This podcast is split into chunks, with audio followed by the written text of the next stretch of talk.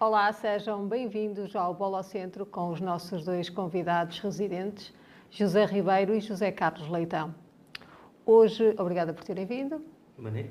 Boa noite. Hoje temos como convidado o presidente do Académico de Alves Roçadas, Manuel Guerra. Muito obrigada por ter aceitado o nosso convite. Obrigado eu por me convidar e já uma boa noite. Muito obrigada. Manuel Guerra jogou no Sport Clube de Vila Real, era guarda-redes, se bem me recordo. Não me recordo bem, mas... Sim, sim, andei para lá uns anitos no Vila Real. Foi campeão distrital na época 81-82, certo? Exatamente. Como é que era o futebol naquela altura? Era muito diferente do de hoje? Não, a diferença não era muita, mas acho que jogava-se mais, como é dizer, se calhar com mais veemência, com mais vontade, se calhar com mais amor à camisola, porque não, pronto, não, acho que não havia grandes diferenças, mas era à vontade, se calhar. Depois acabou por sair do Vila Real, porquê? Fez toda a sua formação no Vila Real, depois saiu. Porquê que saiu? Porque tive um desentendimento, com o Mister na altura, e pronto, e ainda bem que saí, porque fui feliz para onde fui. Foi para o Mirandela, foi isso? Exatamente. Tive 4 anos no Mirandela, e depois, contingências da vida, o falecimento do meu pai e eu, desliguei-me do futebol por uns anos, e depois quando voltei para as equipas do regional. Uhum. Fui para o Vidago, cheguei no Barro Latino, pronto, por aí. Muito bem. Como é que nasce a sua ligação ao Académico de Alves Roçadas, um clube que completou já 50 anos? Exato. Não nasce, eu é que nasci com o Alves Roçadas. Uhum. Eu já jogava no Vila Real, já jogava em todo o lado, mas já era diretor do Alves Roçadas, sou sócio fundador. Quem formou este clube, ou quem ergueu este clube, foi o meu pai e o meu tio.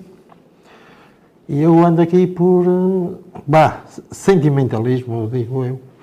São 35 anos de presidente, mais o resto de diretor. Chegaram a ter várias modalidades, certo? Sim, nos anos 80 e 90, se calhar era o clube aqui da cidade mais eclético, tinha tudo. Futebol não tinha federado, mas participava em torneios, uhum. Tinha handebol que chegou a estar na 2ª divisão, muitos anos de 3ª, tinha basquete, tinha voleibol feminino, tinha... Organizava basquetebol, organizava grandes prémios de atletismo, organizava torneios de futsal, organizava saraus, era o clube eclético da cidade. E também chegou a ter ginástica e dança? Exatamente, ginástica rítmica, dança, tudo na altura. Fazíamos os tais saraus que vinham cá equipas do Sporting, o Boa Vista, de danças, aqui no pavilhão, no único pavilhão que tínhamos na altura, o pavilhão Gimno Desportivo, que está agora em obras, não sei há quantos tempos, não sei se vai voltar a erguer-se, já era para janeiro, era para... Para agora? Para outubro? Para setembro. Agora para outubro, agora para janeiro. Vamos ver. Como é que surgiu este clube? Porquê é que surgiu? Foi para impulsionar ali os jovens da antiga freguesia de Dom Diniz? Não era a antiga freguesia então... de Dom Diniz. Aquilo era a freguesia Nossa Senhora da Conceição. Ah, não era Dom Diniz? Não, era Nossa Senhora da Conceição. E aquilo nasceu porque, na altura, eram não digo centenas, mas para lá caminhavam centenas de miúdos que moravam ali. Nós formávamos uma equipa quase... só de miúdos ali. Mas você morava lá? Morava. Okay. Fui criado ali nos prédios da Caixa, nos conhecidos bairros dos Macacos. Ah, isso, dos Macacos, ok. E criámos, e depois, como havia aqueles torneios no Campo do Calvário, e nós começamos a entrar e a ser bem-sucedidos, e então, olha, vamos fazer aqui um clube. E pronto, e nós sendo meia dúzia de miúdos. Na altura eu tinha 13 anos ou 14, depois uns mais velhos e formámos o clube, porque se você for ver, dos 25 sócios fundadores, 14 ou 15 era tudo de maioridade ainda.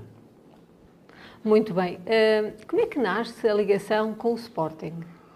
Olha, o Sporting já nasce muito mais tarde, depois, não é? Depois dos anos gloriosos, o clube teve extinto. Teve parado uns anos, 4 ou 5 anos. Depois voltou com o futsal, só com o futsal, que é o que é a base ainda hoje do... E é onde tem mais atletas, certo? Exato. O Alves Roçadas consegue ser o clube da Associação de Futebol de Vila Real com mais atletas federados no futsal. Tem todos os escalões? Todos os escalões, com mais que uma equipa em cada escalão. Uhum. O nascimento da parceria, ou quiserem chamar, com o Sporting, nasceu por intermédio de... Aqui, isto acho que vai há 9 ou 10 anos, não tenho, pronto, a minha cábula não me identifica aqui, mas vai para aí há 9 anos, pronto, o professor Renato, que é muito amigo do treinador do Sporting, tiveram para ali uma conversa e achou-se por bem. Por um lado foi bom, deu um grande impulso ao futsal do Alves Roçadas. Por outro lado, não digo que foi mal, mas não é aquilo que as pessoas julgam que o Sporting dá. O Sporting só tira, não dá nada. Não, então não tem vantagens nenhumas para o clube. Teve vantagens na altura que lhe deu nome. Nome, não é? E as pessoas... Vieram cá 2 ou 3 jogadores aos treinos, fizeram 3 ou 4 colóquios com os jogadores, de resto nada. Mas essa parceria ainda se mantém? Mantém. E não tem havido mais atividades com o Sporting? Não tem havido tanto, porque o protocolo que tivemos com ele foi diminutivo. Ok. Porque nós tínhamos que lhes comprar os kits a eles, tínhamos que fazer isto tudo e levávamos... E nós, com o preço do kit que o Sporting nos leva, dá um kit mais completo. Ah, muito bem. E então nós, pronto, estamos assim... Como tivemos também uma parceria com o Braga no futebol. Mas já acabou? Já. Eu continuo a dizer. Não foi porque nós... O clube é um clube muito... É diferente dos outros clubes todos. Nós temos uma secção para o futebol e uma secção para o futsal. Exato. Neste momento só são as únicas modalidades que têm. As únicas modalidades e não dá para ter mais. E só temos estas porque os pais que são... Quem está à frente das secções os ajudam, porque você, se for ver a minha direção do clube, eu vou dizer isto que nem devia, é de corpo presente. Ainda bem. É de corpo presente, porque não... Eu, quando preciso de alguma coisa, tenho que lhes telefonar, amigo, anda cá para assinar. Não, eles disseram logo. Pá, não... Enquanto aqui há uns anos atrás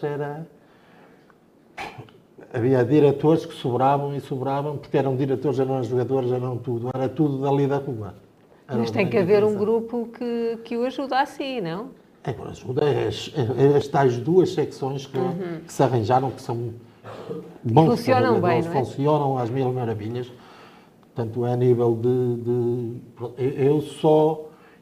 Eu, estes 2 anos, até me afastei um bocadinho, porque... É sinal que está a funcionar bem. Exatamente. Só quando me precisam é que eu... Mas dou a cara em tudo, o que for preciso. Mas tenho 2 secções muito boas do futebol. Do futebol e do futsal. Quantos atletas vocês têm no futebol? Só tem uma equipa, não é? No futebol a coisa é muito difícil, no futebol, porque além de não ter um espaço físico, campo, porque treinam e jogam no Constantino, não é? No campo. Agora fizemos uma parceria também, é? Um protocolo com o Constantino, mas mesmo assim tem que se andar sempre com a casa às costas. E depois, assim, os miúdos, vou para o Alves Roçadas, não tem campo, agora vou ter ali, depois vamos levar para além, depois vou ali. Nós agora também treinamos na universidade. Porque tem menos dias, pelo que eu sei, não é? De disponibilidade do campo do Constantino, é isso? Não, temos os 2 dias que ficou o protocolo. Mas precisavam 3. Mas exigem, agora exigem, pronto, no mínimo tem que ter 3 treinos por semana. Por semana, tivemos que andar aí a mendigar. Pronto, e lá se arranjou mais uma horita no campo da universidade. O ano passado, esta equipa que é de júniores era de juvenis, certo? Certo. E ganharam a taça. Sim, foi um feito, acho eu, muito grande, porque havia muitas melhores da maneira mais, com outras estruturas, pensei, e os rapazes conseguiram. Tanto é que, pronto, esta equipa, este ano, se calhar, mais fraca, não sei. Porque muitos saíram para o Nacional. Saíram porque, pronto, eu acho que compreendo os miúdos que querem jogar no Nacional. E convidaram-nos e eles foram? Eles foram convidados e pronto. Porque, continuo a dizer, e eles não encontram melhor. Como assim? O Alves Roçadas, quem lá passar, volta. É diferente, não sei o que é, mas é diferente. O Alves Roçadas acho que é diferente dos outros clubes. Mas vocês, por exemplo, porquê é que o miúdo vos escolhe para jogar lá? Eu queria saber, porque pronto, não é um clube muito visível, é um clube mais...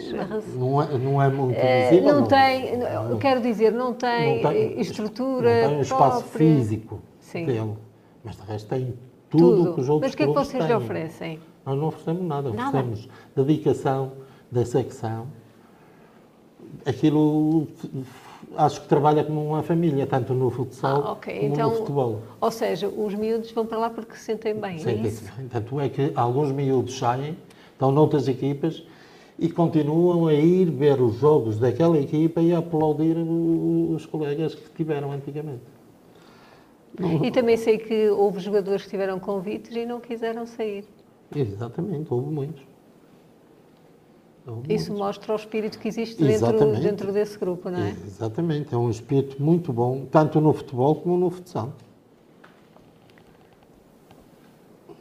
Sei que tem, pronto, o clube tem uma sede, um pequeno campo de relva sintética, pelo que eu sei, é isso? Sim, um polivalente, que era o meu sonho, era fazer daquilo um pavilhão, mas já acordei.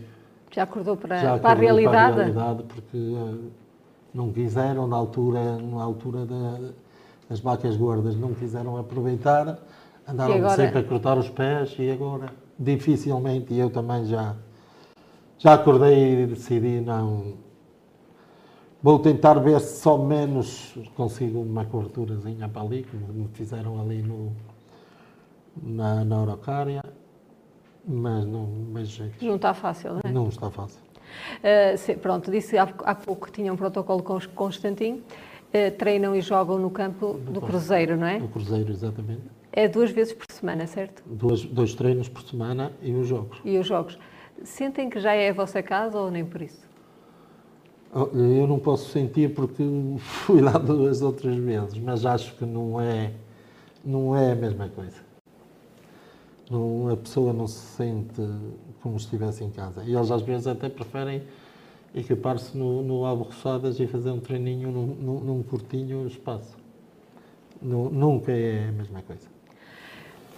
E não acredito que o Alves Roçadas um dia venha a ter um campo. Não acredito. Porquê que diz isso?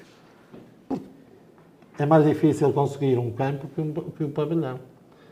Agora, acredito que, se calhar, a Câmara ou assim, que arranje um espaço e que o ceda a alguns clubes que militam e que não têm campo, que eu só conheço 2. Agora nem sei se o Valpaços tem futebol. Não faço ideia. Quais são as principais dificuldades na gestão do clube? São muitas. Imagino, não sei. São todas. As pessoas julgam que o subsídio que a Câmara dá, não dá para pagar a Associação de Futebol de Vila Real. Então como é que vocês fazem? Tem que se andar aí de porta em porta. Eu já deixei de andar. E andava muito porque o meu grande foco foi sempre a equipa de futsal feminina. Que acabou. Que acabei com... Depois de ser campeã, foi isso? Campeã regional. E depois acabou porquê? Porque eu acho que... Não é que as mulheres não merecem, mas é muito difícil trabalhar com mulheres. E depois, quando há ali grupinhos diferentes, até muito pior fica. E depois aqui em Vila Real acho que não há incentivo ao futsal para as meninas. Nós vimos pela nossa academia que nestes anos todos passaram por lá 4 ou 5 miúdas, não passaram mais. Mesmo tendo séniores. Uhum. Quanto mais agora que não tem séniores, pronto, o futebol também está a monopolizar um bocadinho. Uhum. Está muito a miúda. E elas vão mais para o futebol agora neste momento? Para o futebol neste momento está, até porque a associação também incentiva isso. E diga-me uma coisa, e quantos atletas têm no futsal, sabe? No futebol, à volta de ano passado, se não estou em erro, eram 137 atletas. No total do futsal? Só no futsal. E este ano tem mais, menos, tem igual, mais ou menos? Há de andar, eu tenho a impressão que vai aumentar, mas... A coisa... Ainda estão a inscrever, é isso? Todos os dias aparece um miúdo. Todos os dias, pelo menos naquele... nós chamamos a escolinha mesmo, está sempre a aparecer e nós também proporcionamos porque, assim, hoje em dia, se não se for cobrar uma taxa e tal, e nós deixamos... a pessoa ir experimentar uma semana, 2 semanas... Para ver se gosta, não é? Naquelas idades, se adapta, se não adapta, mas está sempre a aparecer um, outro. E vocês têm dificuldade em recrutar treinadores para o futsal? É uma coisa difícil, porque, assim, a UTAB nunca mais abre uma coisa para o futsal. Tem futebol, tem e... senão os estagiários tinham que ir estagiar para ali. Nós o que temos feito é, por exemplo, no IFP, metemos um candidato para estágios e vamos arranjar 1 ou 2 por ano que vai combatendo. Se não, pronto, há lá. Nós não nos queixamos, temos bastantes treinadores. Uns que são atletas e que vão para a universidade, e têm colaborado com a academia. E as exigências são iguais entre o futebol e o futsal? Para ser treinador? Não, ou como sim, funciona? Sim. É tudo igual. É tudo, tem que ter curso, tem que ter, ter acabado pelo menos os 3 anos na UTAB para ser treinador para a miudagem. Qual é o vosso orçamento para esta época? Olha, deve dar à volta de entre os 20 e os 25 mil euros. E qual é o valor que vos dá a autarquia? Não sei se posso dizer, mas... Pode, que isso é público. É público, então se é público não preciso dizer. Mas eu não sei, recordo todos. A Câmara dá-nos, ano passado, deu-nos 8.200 euros. Acho que é isso. E este ano aumentou, acho que, 200 euros, acho que é 8.500. E como é que vocês fazem para arranjar o restante? O restante, tem trabalhado muito essas questões para arranjar. Atenção, agora está mais fácil. Na minha altura em que eu comecei... É mais fácil agora? Não, arranjar não é mais fácil. Okay. É mais fácil porque, assim, na minha altura não se pagava para lá andar. Os atletas... Não pagavam nada, não é? Não se pagava nada, nunca se pagou nada no almoço. E agora, quanto é que se paga? Agora depende. Depende do quê? Do escalão? Depende do escalão, depende de se quer com transporte, sem transporte. Anda à volta de 20 euros. Não é muito. Pois. Para o trabalho que dão alguns, não é muito. E os equipamentos e essas coisas? Os equipamentos, não. Os equipamentos, eles compram o kit... E o equipamento oficial do clube é arranjado pelo patrocínios. E têm conseguido arranjar sempre patrocínios?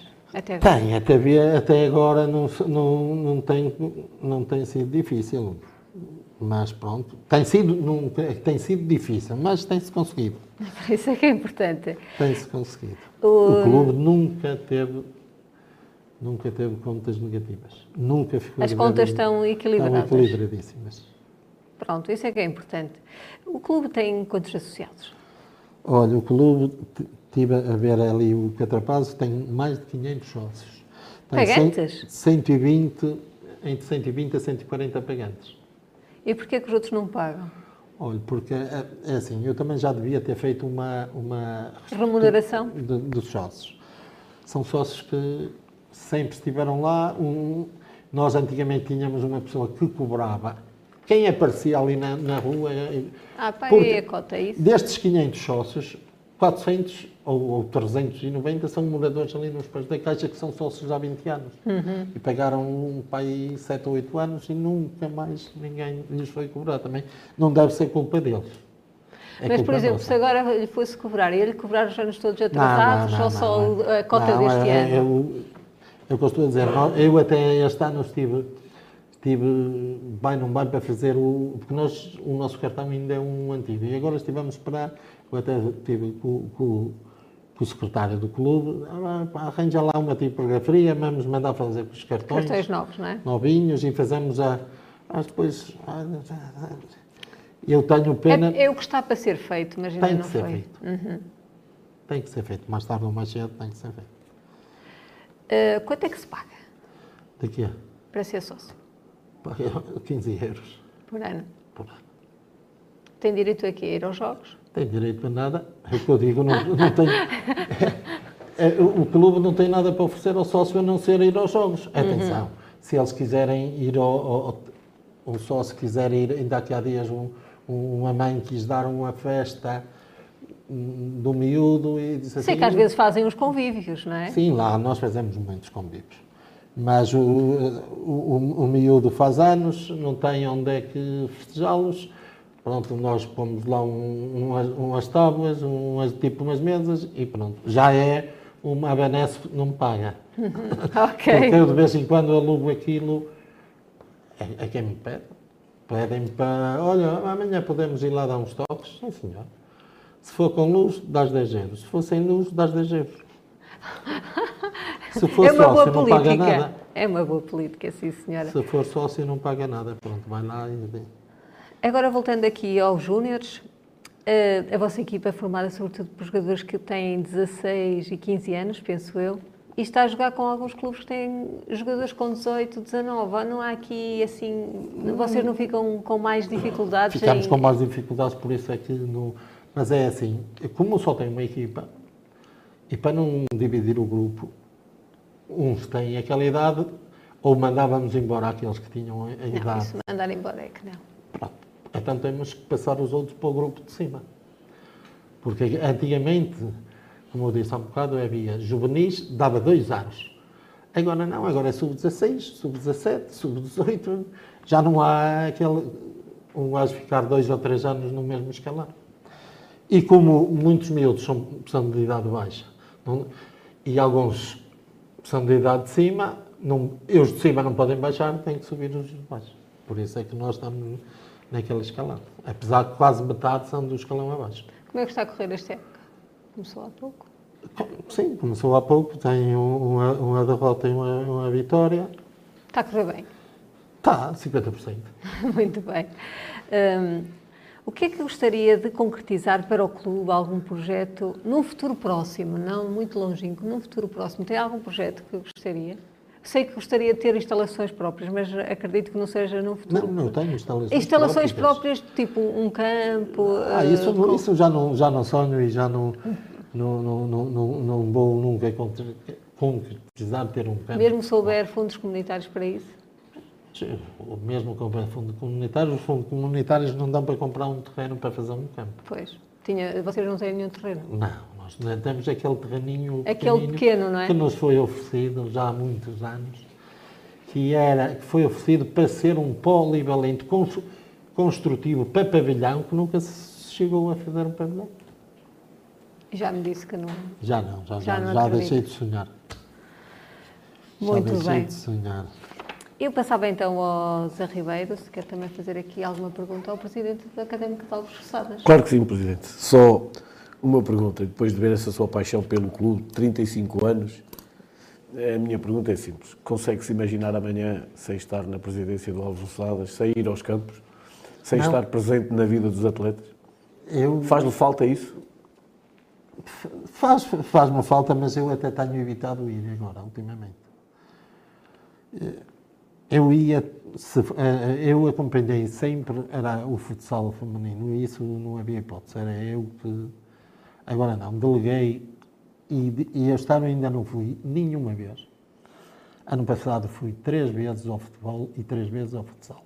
Mas está zangado, Paulo? Não, não estou zangado, eu estou a dar espaço aos outros para fazerem, e estou a dar uma alegria à minha mulher.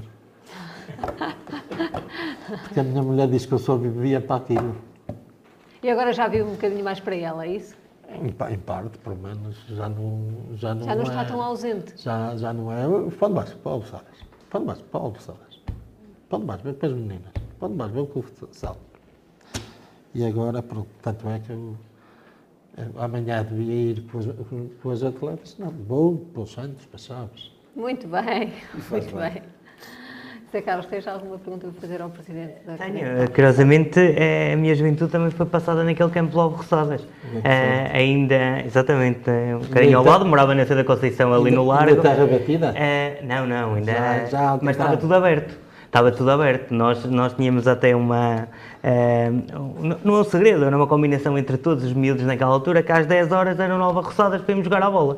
Era um campo aberto, toda a gente ia para lá jogar, não é? Aliás, nem tinha conhecimento, sabia que existia o Académico de Alves Roçadas, mas não estava como está agora, e curiosamente agora vejo que já está velado, uma relva sintética, mas vi também, e curiosamente também me perguntaram, e já referiu isso, que o campo dá para alugar.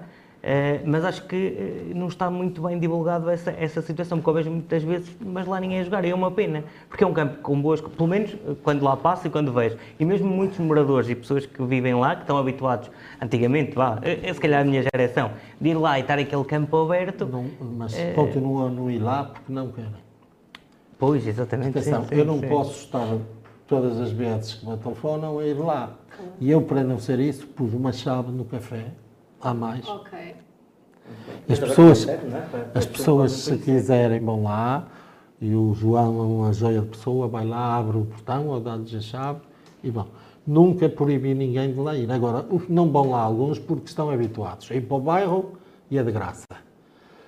Vão para ali e é de graça. Eu de dia também não me importo que seja de graça. Agora, se for à noite... Agora, à noite é que é um bocadinho mais chato. É questão da luz, não é? É questão da luz, e agora a partir das 5:30 à noite. Não se vê nada. Exatamente. É? Só para terminar, Marcos, só para mais uma pergunta. O Alves Roçadas também teve torneios de verão, os melhores torneios da cidade, que eu me lembro, ainda na minha juventude, eram lá. Por que não reativar essa... É muito simples. Eles acabaram por causa das maratonas. Porque aquele torneio era um torneio de um mês. Exatamente, sim. Era um mês inteirinho. Sim. E além de ser, pronto, depois apareceram as maratonas nos pavilhões de uma semana a ganharem tanto como ganhavam num mês ali a dar um duro. Agora que aqueles torneios davam para garantir quase a época inteira de handebol na 2ª divisão, davam. Porque eu fazia um bingo, fazia sorteios, sim. E aquelas bancadas estavam cheias. Sempre cheias. Sou testemunha disso. Muitas vezes era bombos, era... Juntavam-se ali equipas. Nós fazíamos quase tanto dinheiro no bar como de sorteios. Fica a ideia de reativar. Não é fácil. De verão dentro desse esquema de um mês e... Pois, não, se for torneios, tinha que ser torneios nessa base e nesse modelo. Agora também não há... Aquilo requer gente. Claro. Não é claro. Só dizer assim, vamos fazer. O árbitro habitava os jogos todos, que eu me lembro. O árbitro era o Chico, exatamente. Chico, exatamente. Fazia lá quase os jogos, quase todos. Havia um ou outro que mudava. Era o Chico. As equipas na altura tinham. Chico e Alberto e era outro. Nós tínhamos Chico. Mas agora não se pode fazer. Sabe porquê? Porque agora exigem os árbitros. Eu peguei num torneio, eu estou aqui à vontade. Não me interessa para a associação, vá dizer, 1000 euros para um torneiozinho de um fim de semana, para os árbitros. Pois, acredito não seja 1000 euros. Temos que entrar em conversações com a associação. Não há hipótese, a associação empurra para o núcleo de árbitros. Os árbitros empurram para a associação, que é a associação que faz os preços. E eu cheguei ao fim do torneio e paguei 1.000 euros por 3 dias. Lá se vai o lucro. Lá se vai o lucro disso tudo. Mais ou menos. Dá sempre qualquer coisa bem trabalhada. Okay. Muito bem, Sr. Presidente. Não sei se quer dizer mais alguma coisa. Não, acho que está tudo dito. Só podia dizer que o clube foi fundado em 73. Foi o primeiro clube de utilidade pública aqui na cidade. Em 84, em 6 de abril de 84. Pronto. É um clube que continua bem vivo. Está. Naquilo que se pode. Porque eu continuo a dizer, já não há hipótese de um clube ser o que era antigamente, um clube, aqui, pelo menos aqui na nossa zona, um clube eclético que tenha várias modalidades. Não há hipótese. Falta de condições, não é? Falta de tudo. Falta de condições, falta de pessoal, falta de dinheiro, que é o mais importante. Isso é um mal de toda a gente, não é? Quer dizer que... Tem orgulho no tempo que já está à frente deste clube, sim. Passou e há de passar, se Deus quiser. Não sei, mas sim, se eu não arranjar alguém... Mas gostaria de passar a pasta? É assim, eu se tiver ainda condições, posso passar a pasta, não, como ninguém diz, posso passar a pasta, mas terei sempre uma ligação por ali perto. Pronto, o sentimento me faz assim. Se não, enquanto puder, nos moldes em que está, continuarei. Muito bem, Sr. Presidente. Muito obrigada por ter vindo ao nosso programa. Obrigado. E muitas felicidades para o Alves Roçadas. Obrigado. E para si também. Obrigado. Vamos fazer um pequeno intervalo e já regressamos.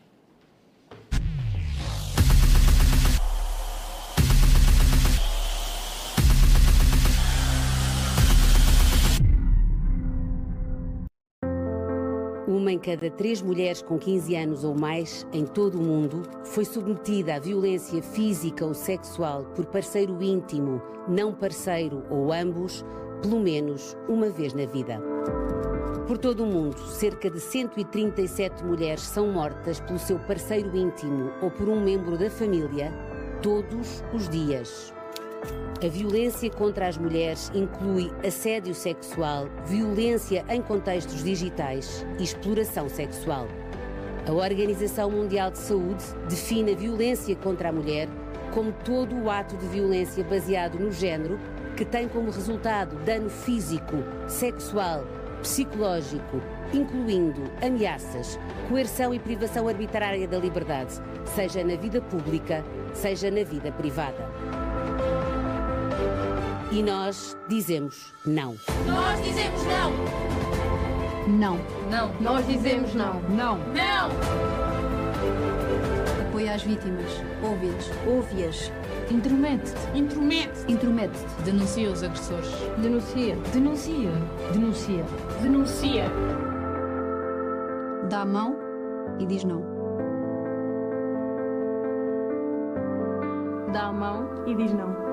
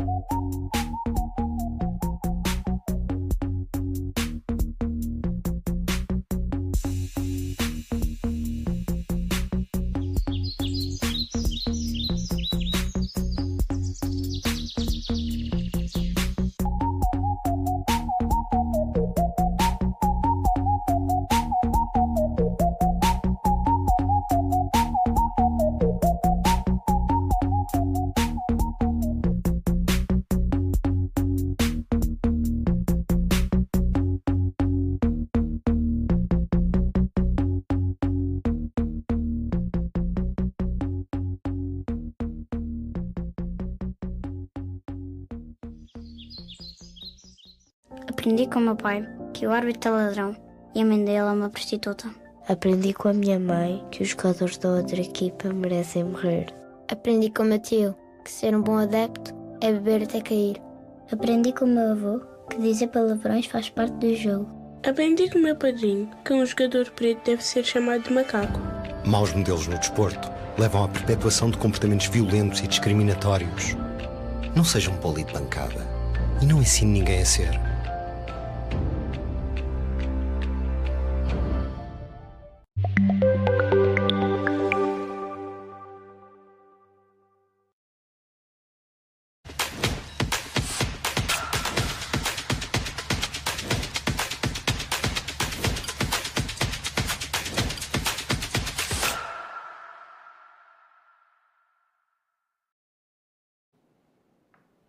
Estamos de volta e vamos passar à rúbrica Ontem e Hoje.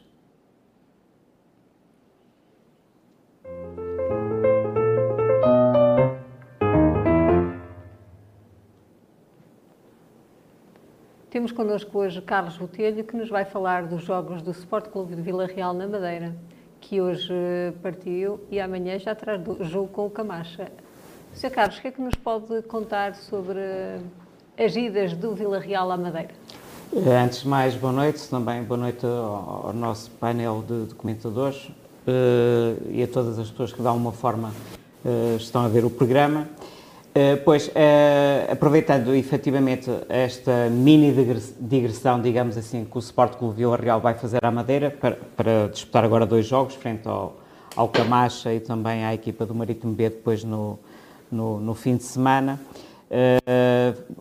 Fiz aqui, digamos assim, com um breve apanhado das deslocações que o Sport Clube Vila Real teve à Pérola do Atlântico, e a primeira das quais já tem alguns anos, portanto, tem 45 anos, estamos a falar de 1978, mais concretamente também da época 77-78, que curiosamente foi a última época em que o Sport Clube Vila Real disputou o segundo escalão do futebol nacional. Portanto, estava o Vila Real nessa época na 2ª Divisão Zona Norte, e ao contrário daquilo que sucedeu nessa época no campeonato, correu mal, portanto é que o Sport Vila Real baixou nesse ano 78 à 3ª Divisão Nacional. Na Taça de Portugal, curiosamente, o Vila Real nesse ano fez até uma participação bastante positiva, chegou aos 8º de final, acabou por ser eliminado depois pelo Farense da 2ª Divisão Zona Sul, já nos 8º final, que acabou por perder 1-0 em Faro, mas foi realmente a primeira época que o Vila Real acabou por se deslocar pela primeira vez à Madeira. Jogou com o Santa Cruzense. Eu vi o jogo cá em Vila Real, porque o sorteio ditou naquela altura o Vila Real na condição de visitado. Portanto, o Santa Cruzense deslocou-se aqui a Vila Real, ao campo do Calvário, acabou por empatar 1-1, e depois, como não havia apenas prolongamento nessa altura e não havia, portanto, a situação de ter que se desempatar por penaltis, ou seja, quando os jogos depois ao fim do prolongamento acabavam empatados, o que havia era que havia uma troca havia uma inversão, digamos assim, de campo, e o Sport Clube Vila Real deslocou-se à Madeira. Recordo-me, eu nessa altura andava na 3ª classe, portanto eu tinha 9 anos nessa altura. Recordo-me perfeitamente que se organizou aqui até uma viagem à Madeira, portanto, para acompanhar a equipa. Houve muitas pessoas que na altura se deslocaram junto com o Sport Clube Vila Real até à Ilha da Madeira, e o Vila Real acabou por ganhar lá nesse jogo, na altura, ao Santa Cruzense por 3-0. Portanto, foi efetivamente este o primeiro jogo e a primeira deslocação oficial do Vila Real. Mas não há assim tantos jogos do Vila Real na Madeira? Não, até porque só de há alguns anos a esta parte é que, por uma questão de talvez de equilíbrio das séries ou qualquer coisa, é que as equipas da Madeira começaram a vir jogar com equipas da região da Zona Norte, até porque quem se lembra ainda disso, quando os campeonatos estavam estruturados de uma outra forma, mesmo a 2ª Divisão Nacional era Zona Norte, Centro e Sul, as equipas da Madeira iam sempre para a Zona Sul, e nas 6 séries que existiam da 3ª Divisão Nacional é que depois foi acrescentada uma série Açores, para as equipas açorianas não terem que se deslocar na altura ao continente e vice-versa. Agora não, portanto, agora começa a haver realmente uma mistura, digamos assim, entre equipas da Madeira com equipas da zona norte do continente, mas na altura realmente não havia, ou seja, todas as deslocações que o Vila Real fez até hoje à Madeira foram sempre em jogos a contar para a Taça de Portugal, com exceção de um que não se chegou a realizar, que foi, se a memória não me engana, há 3 temporadas atrás, em que o Vila Real, exatamente, em que o Vila Real logo na primeira jornada se deslocou, chegou a deslocar-se à Ilha da Madeira e a União, fruto dos problemas todos que tinha, com a SAD e tudo mais, o jogo acabou por não se realizar. Pronto, esse foi realmente o primeiro jogo que o Vila Real fez na Madeira. Seguiu-se depois, uns anos mais tarde, estava o Vila Real na 2ª Divisão B, já estamos a falar da época 90-91, o Vila Real estava na 2ª Divisão B e foi novamente à Madeira jogar com o Nacional da Madeira, que na altura estava na 1ª Divisão Nacional. O Vila Real ganhou lá 1-0, gol do Zezinho, que era irmão de um ponta de lança que o Vila Real tinha aí nessa altura, que era o Silva, que muita gente ainda se deve recordar.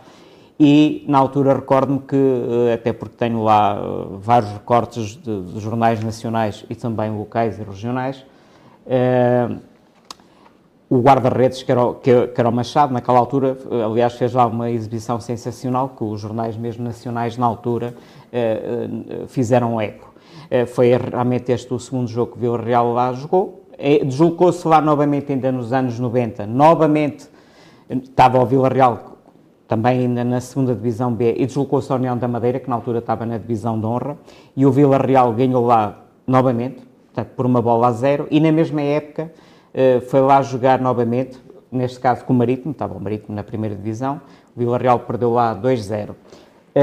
Depois há aqui um hiato de alguns anos, voltou a deslocar-se lá na temporada 2011-2012, estava o Vila Real na altura no Campeonato de Portugal, jogou, defrontou, aliás, há aqui um jogo que me esqueci, que é o de 97-98 com o Câmara de Lobos, em que o Vila Real estava também na 2ª Divisão B, aliás, é a época em que o Vila Real fica às portas, digamos assim, de subir à 2ª Liga, ficou em 2º lugar na zona norte da 2ª Divisão B, subiu na altura ao Esposende, o Vila Real tinha um plantel fabuloso naquela altura, aliás, acho que foi o último grande plantel que me recordo ver do Sport Clube de Vila Real, e deslocou-se ao Câmara de Lobos, há um empate a 3 bolas, portanto lá na Ilha da Madeira, depois o Câmara de Lobos veio cá a Vila Real e perdeu.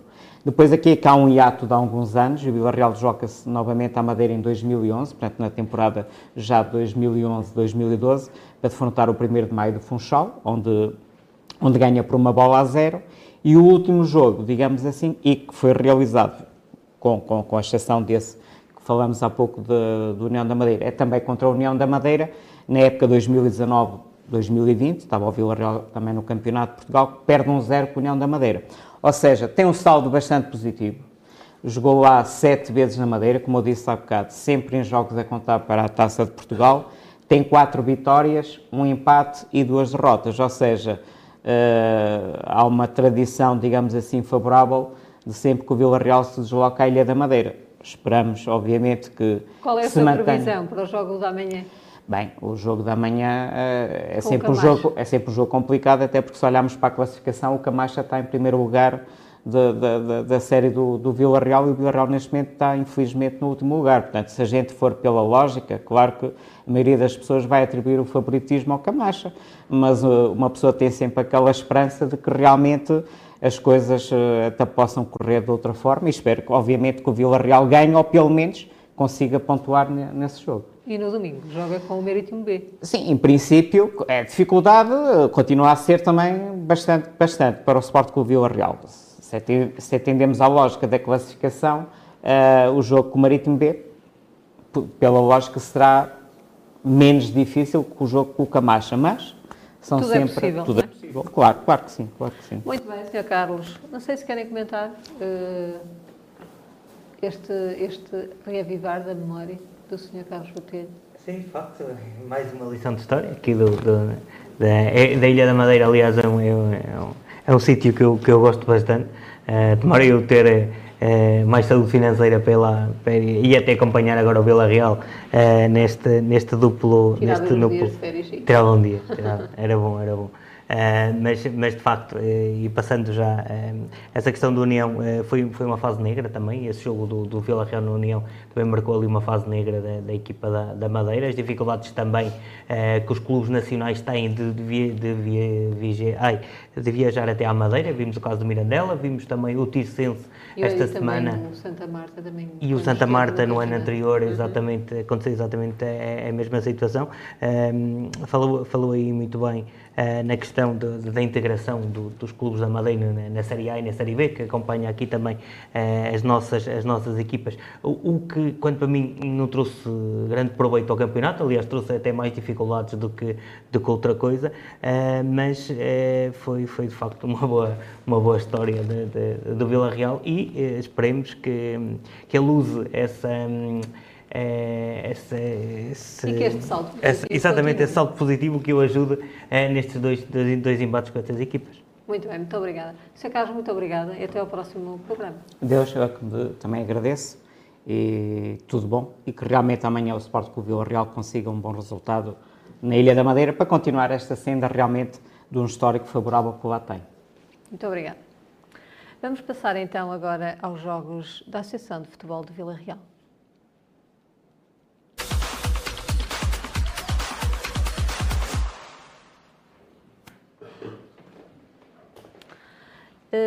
Na Série A, no jogo da jornada, o Régua venceu o Pedras Salgadas por 2-1 e fugiu na classificação.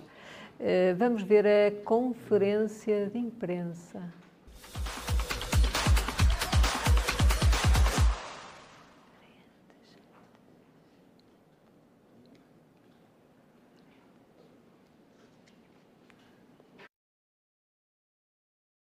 Algumas contrariedades, mas na primeira parte entramos muito mal no jogo e aí eu tenho que assumir a responsabilidade total.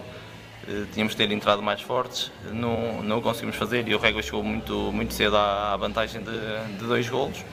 A partir daí tentamos ir atrás do prejuízo. O prejuízo já era grande e a equipa foi sempre lutando. Depois acabamos por ter a expulsão do Canadas e mesmo assim conseguiram. Sim, e a partir daí a equipa uniu-se ainda mais. Acabamos por defender o Pini acabou por defender o penalti e a equipa uniu-se ainda mais e conseguimos fazer um golo, e a partir daí até senti que a equipa até acabou por ser o nosso melhor momento. Boa tarde, penso que entrámos muito bem no jogo, fizemos o 2-0 ainda relativamente cedo. Depois acontece o que é normal, baixamos um bocadinho linhas, mesmo não intencionalmente, mas a equipa do Pedras também tem qualidade, empurrou-nos um bocadinho para trás, mas sinto que durante o jogo que também consentimos demasiado eles quererem vir para a frente e nós andámos muito para trás. Ao intervalo tentámos corrigir isso e penso que nos primeiros minutos estivemos bem em contrariar isso e chegámos mais à frente. Conseguimos conquistar um penalti, como disse, ficávamos a jogar com mais um e era a oportunidade de trazer. Infelizmente não conseguimos fazer e depois olha, tivemos que ter jogo até ao fim, mas penso que a vitória é justa. José Carlos, um comentário a este jogo. Foi uma vitória justa do Rei? Sim, penso que justa. Já vinhamos ao longo destas semanas a falar sobre a percepção da equipa do Pedras Salgadas. Parece que anda sempre à procura do prejuízo. O jogo com o Régua, que era um jogo de nevrálgica importância para a equipa do Pedras Salgadas, voltou a denotar isso mesmo. A equipa do Régua entrou praticamente ao minuto 1 com João Nuno a marcar e depois aos 11 minutos já estava a ganhar por 2-0, como disse aqui o treinador, e ouvimos aqui o treinador do Pedras Salgadas a referir isso mesmo, que foi uma entrada desastrosa da equipa do Pedras Salgadas. E depois, no segundo tempo, uma nova contrariedade também para a equipa do Pedras Salgadas, com a expulsão do Canadas. Messi, que esteve em grande foco para a equipa do Régua, acabou por criar as 2 assistências. E saiu ilusionado nesse lance. E saiu ilusionado, exatamente, sim. Com a expulsão também a equipa do Régua e com um penalti podia ter matado ali o jogo. O facto é que também não conseguiu, nada habitual também em João Nuno, que na semana passada até fizemos esse destaque, aliás, fiz eu esse destaque do João Nuno, um dos melhores avançados aqui da nossa AF, também falho, os amazonas também falham, criou ali o Régua, também baixou um bocadinho a intensidade, a equipa do Pedras Salgadas é muito bem, e como tem sido apanhado, principalmente na segunda parte, a equipa do Pedras Salgadas, como anda sempre à procura do resultado, digamos assim, as coisas na primeira parte não tem corrido da melhor maneira, na segunda parte mostram outra equipa, também há aqui uma justificação, a expulsão também do Quinzinho por acumulação, com dois cartões amarelos em 9 minutos, também mexeu ali um bocadinho com a dinâmica do próprio jogo. A equipa do Pedras acaba por marcar equilibrou em termos de elementos, mas se calhar em termos de jogo, o Régua continuou mais forte até a final, já teve algumas ocasiões até para marcar e para dilatar o marcador. Por último, também mais uma expulsão, neste caso também de carreira, que o que tudo indica e pelo que se percebe foi também por protestos. Foi um jogo não da equipa do Pedras Salgadas e, por outro lado, um jogo muito bom para a equipa do Régua, que continua nos lugares cimeiros, continua a não destacar muito da equipa do Chaves B. É uma vitória importante para os pupilos do Régua e a Juventude de Pedras Salgadas, como eu disse, teve 3 jornadas bastante difíceis, que culminou, se calhar, nesta visita à Régua, se calhar a época mais negra, com esta derrota por 2-1, e não foi só uma derrota, foi também a derrota e também a prestação da própria equipa, que quanto a mim não esteve, com os elementos que tem e com a forma como tem mostrado, principalmente nos primeiros jogos. Parece-me que aqui um Pedras está a baixar em termos de ritmo, em termos posicionais, e mesmo em termos de recuperação de campo, que já vimos que a equipa do Pedras na segunda parte parece sempre mais forte, até porque em luta do resultado, como eu disse, mas está aqui a perder alguma força nesta jornada e assim, a continuar assim, vai ver os adversários diretos, neste caso o Régua e o Chaves, a distanciar-se. Muito bem. José Ribeiro, também um pequeno comentário a este jogo. O Régua fugiu e o Vidago está cada vez mais próximo do Pedras Salgadas. Sim, mas não fogem assim tanto. Eu sim, acho que nesta primeira fase... São só 4. Sim, são 4 pontos, mas até para falar deste jogo há uma parte e os treinadores são até muito consensuais naquilo que foi o jogo. Acho que eles disseram na conferência de imprensa que o que se passou realmente no jogo. O Régua foi mais forte. O Pedras não entrou tão bem. Há aqui também um outro equívoco, o treinador assumiu isso. Canadas acho que é o primeiro jogo que faz, e logo num jogo muito complicado como este. Rui Jorge entrou aos 35 minutos para um troca com Dani, também uma surpresa. Sem ilusionado, mas também uma surpresa o Rui Jorge ficar no banco, acaba por ser ele também o marcador do golo. Mas, de qualquer das formas, eu vejo para isto um campeonato a 4. E mesmo assim, não consigo fugir disto. Será entre estas 4 equipas, se bem que se olharmos um bocadinho e pensarmos nisto, Chaves não perdeu com nenhuma, empatou com o Pedras, Régua perdeu com o primeiro, e o Vidago, que é a equipa que se apresenta aqui como o mais forte candidata a poder destornar o Pedras, não ganha ninguém destas 3 equipas da frente. Portanto, o Marco Martins acho que diz isso, que o campeonato não está feito, que há equipas que estão aí a chegar, é muito inteligente a parte dele. Eu penso que é uma chamada de atenção para o grupo, para dentro, que sabendo que há aqui estas 4 equipas, não está feito, fazendo a parte deles, por muito que me custe, será sempre, eu vou manter isto, Pedras, Régua e Chaves, não importa a ordem, o que interessa é chegar à fase do apuramento campeão. Muito bem. O Chaves recebeu o Sérvia e goleou por 6-0, José Carlos. Sim, foi uma vitória clara da equipa do Chaves B, já pouco a adiantar por esta equipa, uma equipa que já marcou 34 golos neste campeonato, só sofreu 2, é goleada atrás de goleadas, vimos o Lordelo, hoje foi o Serva e vamos ver que na próxima jornada é uma deslocação a Sabrosa, vamos ver como é que o Chaves se vai comportar no campo da Feira Velha, mas o que é facto é que é uma equipa que está num patamar superior. Estamos a ver os golos do Chaves. Estamos, exatamente, mais com outra categoria. Deixa-me só dizer, enquanto acompanhamos aqui os jogos também, Melro Foi uma baixa neste jogo, acabou por vir aqui pela urgência para o hospital, centro hospitalar de Vila Real, com uma lesão na clavícula, por isso que partiu a clavícula até, um jogador até, que também integra, muito importante, e integra também a equipa principal, a equipa sénior do Desportivo de Chaves, e também acabou por se lesionar neste jogo do Serva. Uma baixa que será prolongada pela gravidade da lesão. Exatamente, pelo que se diz, será uma baixa importante, mais se calhar até para esta equipa B dos Chaves, até porque não tem sido muito utilizado na equipa sénior, tendo em conta a qualidade que o plantel tem, a equipa dos Chaves, mas de facto para a equipa B é de lamentar, e é um jovem, lamentar estas lesões, que depois regressa com a força toda, como tem feito neste início de temporada, principalmente desta equipa B, que tem demonstrado toda a sua qualidade e que se calhar merece até mais uns minutinhos na equipa sénior de Chaves. Muito bem. José Ribeiro, o Cumieira venceu o Sabroso por 2-0. Foi um resultado que... Não esperava. Eu esperava mais equilíbrio até. Portanto, segundo sei também, os dois golos foram de bola parada. Mas, de qualquer maneira, o Cumieira... E foi o Costa de 9. Sim, exatamente. O regresso do Costa de 9, o senhor também do distrito, já com muitos anos de futebol. Alguns anos de futebol. É uma maneira simpática de dizer que é um grande jogador, que eu gosto muito. Irreverente dentro de campo, com aquele feitio dele, mas quem não tem, eu não posso sequer apontar-lhe nada, o meu é parecido, portanto não poderia dizer-lhe rigorosamente nada disso. Mas, de qualquer das formas, esperava mais aqui do Sabroso. Eu até tinha dito, fiz a antevisão deste jogo, eu achava que o Sabroso iria pontuar na Cumieira, não aconteceu, e até poderia...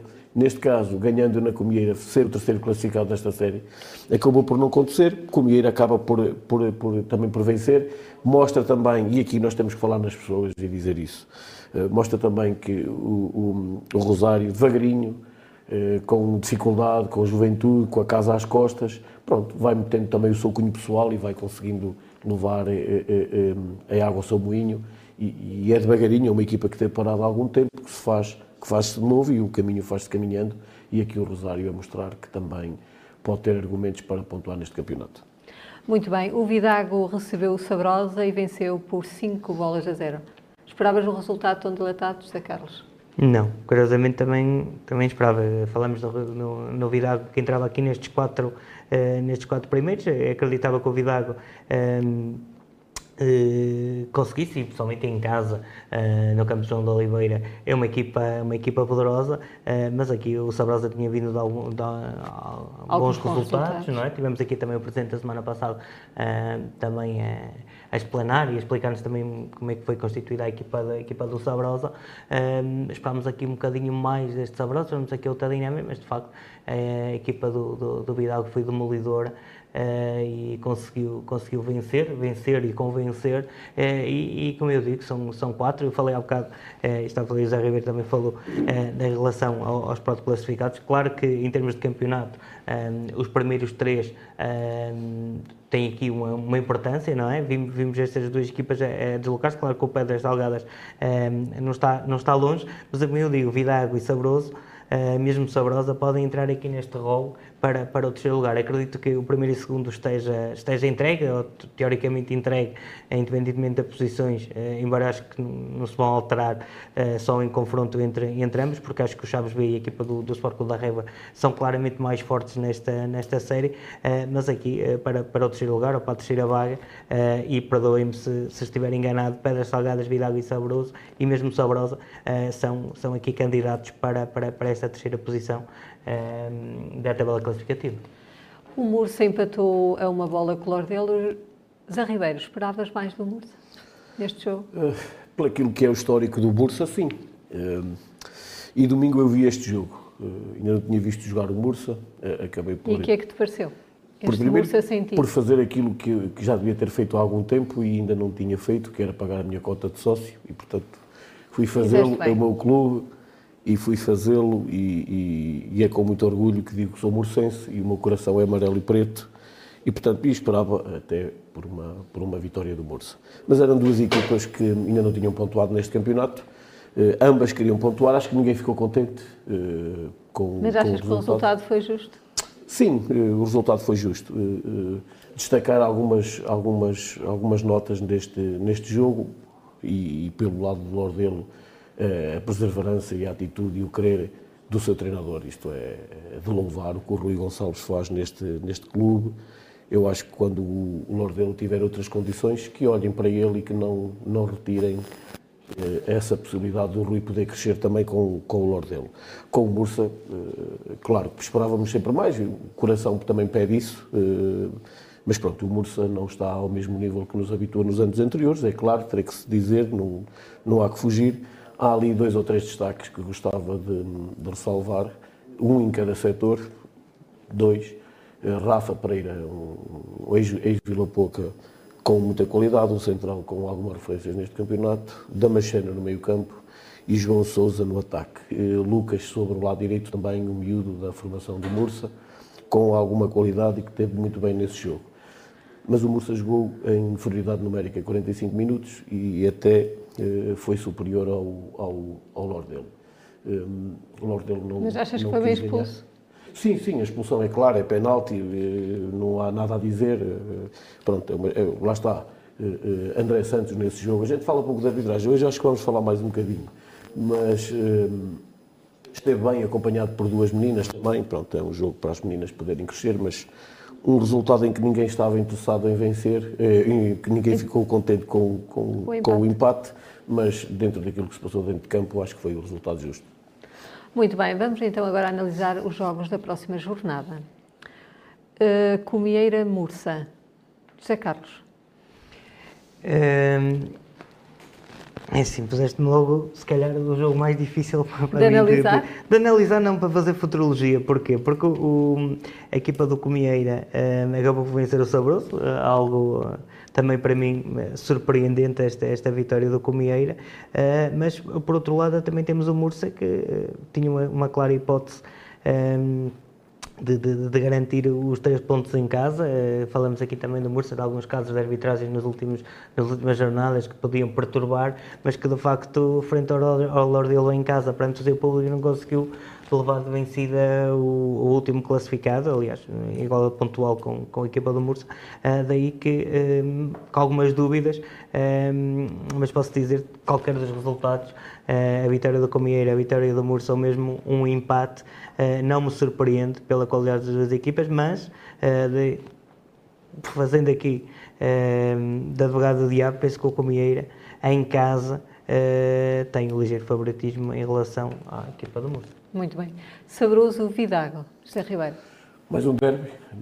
Nesta região aqui, há muitas equipas aqui no concelho e até naquilo que é o Vale até Chaves, há muitas equipas, o Vidago, portanto, o Sabroso, Vila Pouca, portanto, andam, o Pedras, elas estão todas este ano no mesmo patamar.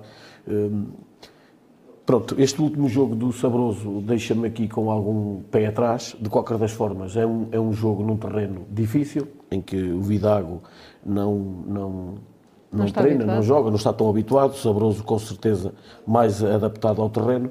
Mas é claro o seguinte, Pedras recebe o Lordelo, estou-me a antecipar um bocadinho àquilo que é para fazer esta análise, e, portanto, o Vidago não poderá perder pontos nesta jornada, porque senão acaba por claudicar e ficar bastante longe. Às vezes costumo um bocadinho só analisar o jogo, não analisar ou falar dos outros. Peço desculpa, sim, Márcia, pode esta ligação, sim, esta ligação, e passar por cima de ti naquilo que é o alinhamento, mas tenho que olhar sempre para o jogo do Pedras e para o jogo do Vidago, porque eles agora entram nessa guerra e, portanto, à partida, Pedras vencerá e o Vidago, se quiser manter esta perseguição, também tem que vencer. Sabroso não quer perder, com certeza, com o Vidago, é um derby, portanto, é também um jogo interessante para seguir neste fim de semana. Sabrosa recebe o Chaves B. José Carlos, difícil a tarefa de Sabrosa. É muito difícil. Sendo politicamente correto, é dizer que o Sabrosa, num dia bom, até podia vencer o Chaves. Tendo em conta o histórico, se analisarmos, queremos saber quanto é que o Chaves vai ganhar o Sabrosa.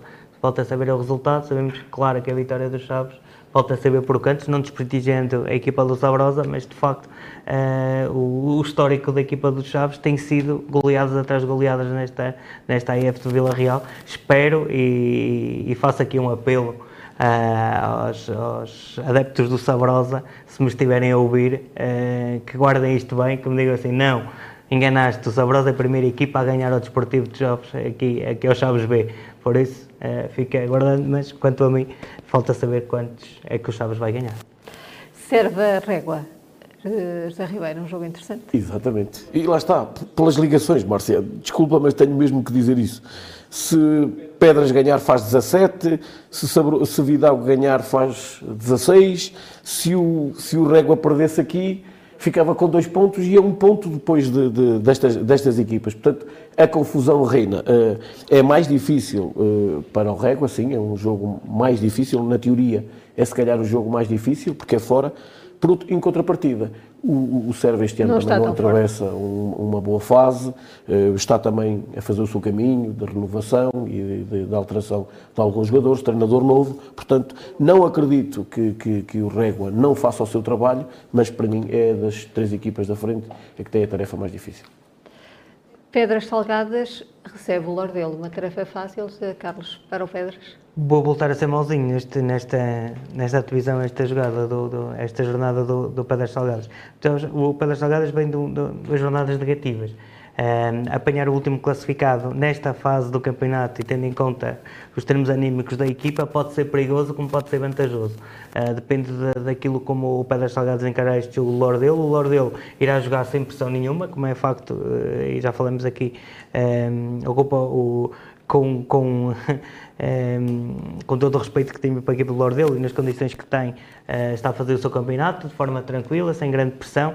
Sabemos que não luta pelos lugares cimeiros, claramente, e irá jogar aqui no campo da Portelinha sem pressão. Por outro lado, a equipa do Pedras Salgadas, acredito que depois destes 3 resultados com as equipas mais fortes, é um facto, mas que vão deixar moça, vai deixar moça, já deixou moça no último jogo, como disse, principalmente da segunda parte já não teve aquela ambição que teve nos jogos anteriores. Quanto a mim, e desculpem-me se estou enganado, cada um tem a sua ideia, e será, de facto, não será um jogo tão trigo-lipo, farinha-amparo, tendo em conta a qualidade das 2 equipas, será um jogo perigoso.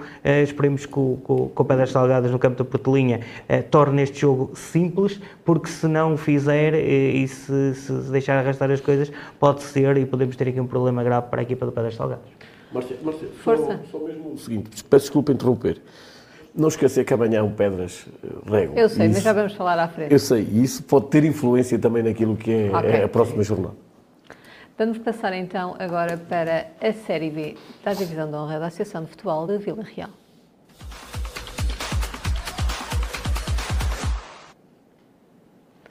O Atei recebeu o Valpaços e venceu por 3-0. José Ribeiro, um resultado inesperado? Totalmente. Esperava, depois daquilo que vi do Valpaços no último fim de semana, esperava mais do Valpaços.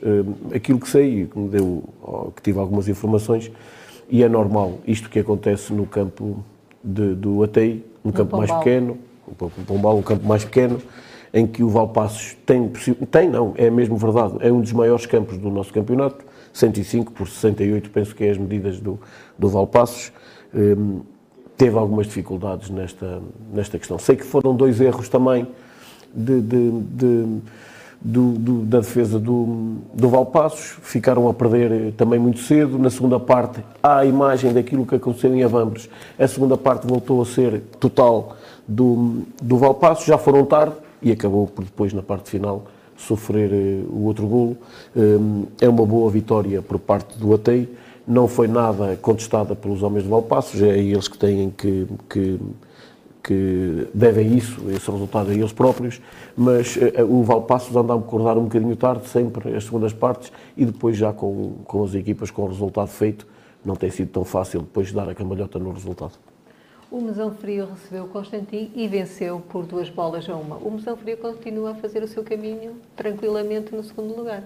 José Carlos. Exatamente, não, esta Série B não tem muitas seleções, a equipa do Mesão Frio continua exatamente com, nesta jornada, a seguir taco a taco a equipa de Santa Marta, que nesta jornada até curiosamente descansou e, como eu disse, estou de tribuna a ver os restantes jogos, mas não foi um jogo fácil a equipa do Mesão Frio. Aliás, o Constantino chegou ao intervalo a vencer por 1-0, a equipa do Mesão Frio na segunda parte equilibrou, mas teve novamente um novo revés com a expulsão de Duarte Martins.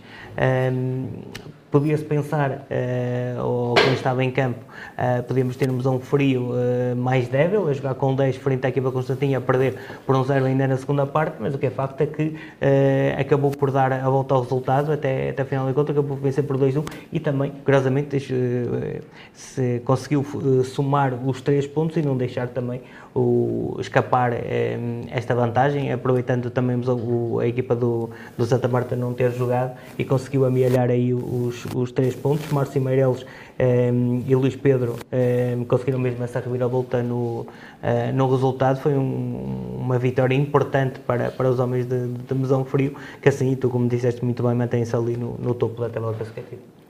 O Vila Pouca recebeu o Mondinense e venceu por 3-0, com Dani Mota em grande destaque. José Ribeiro. É verdade. Dani, 3 golos em 20 minutos, um logo ao primeiro minuto, outro aos 10, outro aos 19, 20. O último deles, são todos de recorte técnico fantástico, beleza pura no futebol. O último, então, é um pontapé de bicicleta, sem saltar a corrente, fantástico o Dani neste jogo. Mas também... perante o adversário forte. Perante o adversário forte. Há outros jogadores que já fizeram hat-trick, nomeadamente os jogadores do Chaves. Mas estamos a falar em hat-trick, em resultados de 6, de 9, de 7, de 12. E a gente o Vidago também fez. Sim, o Vidago também fez. Mas este aqui é um Vila Pouca Mondinho. Merece claramente o destaque da jornada. De qualquer das formas, dizer que o Vila Pouca foi superior em todos os aspectos durante o jogo todo. Na segunda parte conseguiu gerir o resultado. Mas, de qualquer das maneiras, aqui Dani a contribuir de forte maneira, depois até de algumas saídas do Vila Pouca esta semana, com a chegada ainda da do Paiva, que ainda não está no seu melhor, mas Dani aqui a mostrar e a segurar as pontas e a mostrar que o Vila Pouca está ainda a aumentar a confusão desta série. Muito bem.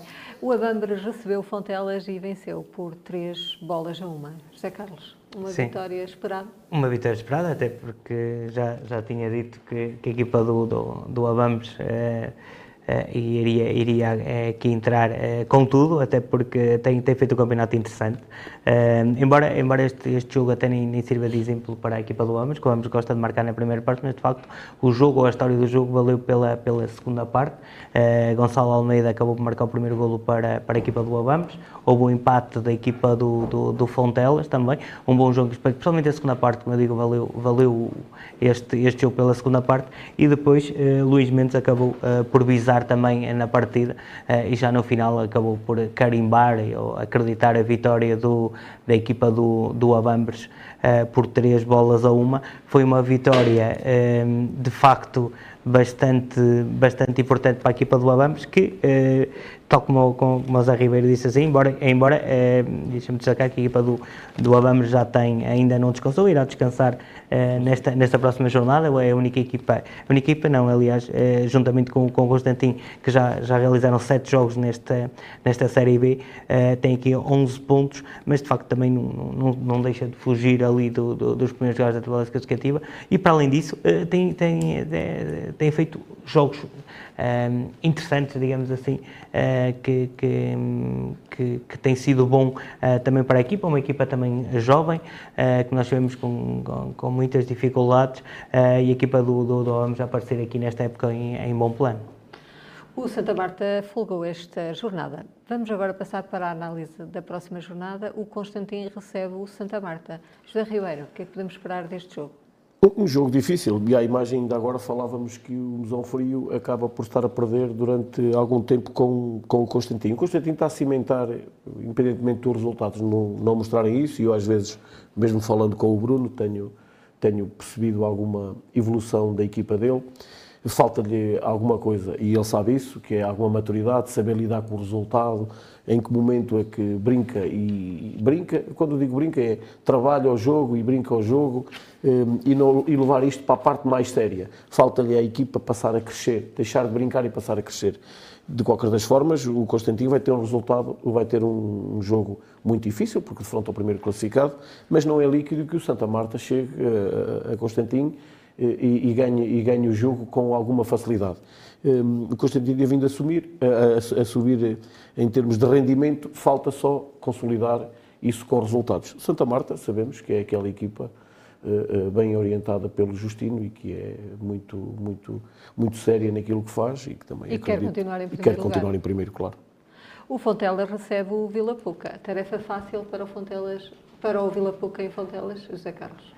Para o Fontelas, pessoalmente para o Vila Pouca, exatamente. É sempre uma deslocação difícil. É, aparentemente, e análise pelas duas séries, a equipa do Fontelas é a única que ainda não pontuou, ainda não tem qualquer ponto nesta, quer fazendo a comparação entre a Série A e a Série B, a formação de Fontelas é a única que não conseguiu pontos. Não tem demonstrado alguma qualidade, principalmente jogando em casa, já teve alguns adversários fortes a visitar em Fontelas. Não será um jogo trigo limpo, farinha ampara para a equipa do Vila Pouca, mas penso que por aquilo que tem apresentado o Vila Pouca e o brilhante jogo que fez na semana passada frente ao Mondinense, tem todas as condições para ir a Fontelas para conquistar os 3 pontos, mas de facto é um jogo para ter atenção, porque não é fácil jogar em Fontelas, como todos sabem. Aliás, não estou a dar novidade nenhuma a nenhum treinador que tenham aqui as equipas que querem Série A, querem Série B, e também aqui o amigo José Ribeiro, que também bem sabe o que é jogar em Fontelas, e tu também, mas já assistimos a grandes derbys, até o Sport Clube de Vila Real, quando acompanhámos, e era difícil lá chegarmos, um apoio muito grande também da gente dali de Fontelas, mas de facto a equipa do Vila Pouca tem que se empenhar ao máximo para conseguir, mas penso que com maior ou menor dificuldade vai acabar por conquistar e levar os 3 pontos para o Armando para Vila Pouca. O Mondinense recebe o Atei, um derby. O que é que podemos esperar, José Ribeiro? É verdade, um derby e bastante interessante de seguir, e até pelos resultados que as duas equipas alcançaram. Tem efeito. Exatamente. O Atei ganha 3-0 e o Mondinho perde 3-0. Se era pensável nós estarmos aqui a dizer que o Mondinho perdia 2 jogos seguidos, não era expectável. Mas pode acontecer. Neste derby isto tudo pode acontecer.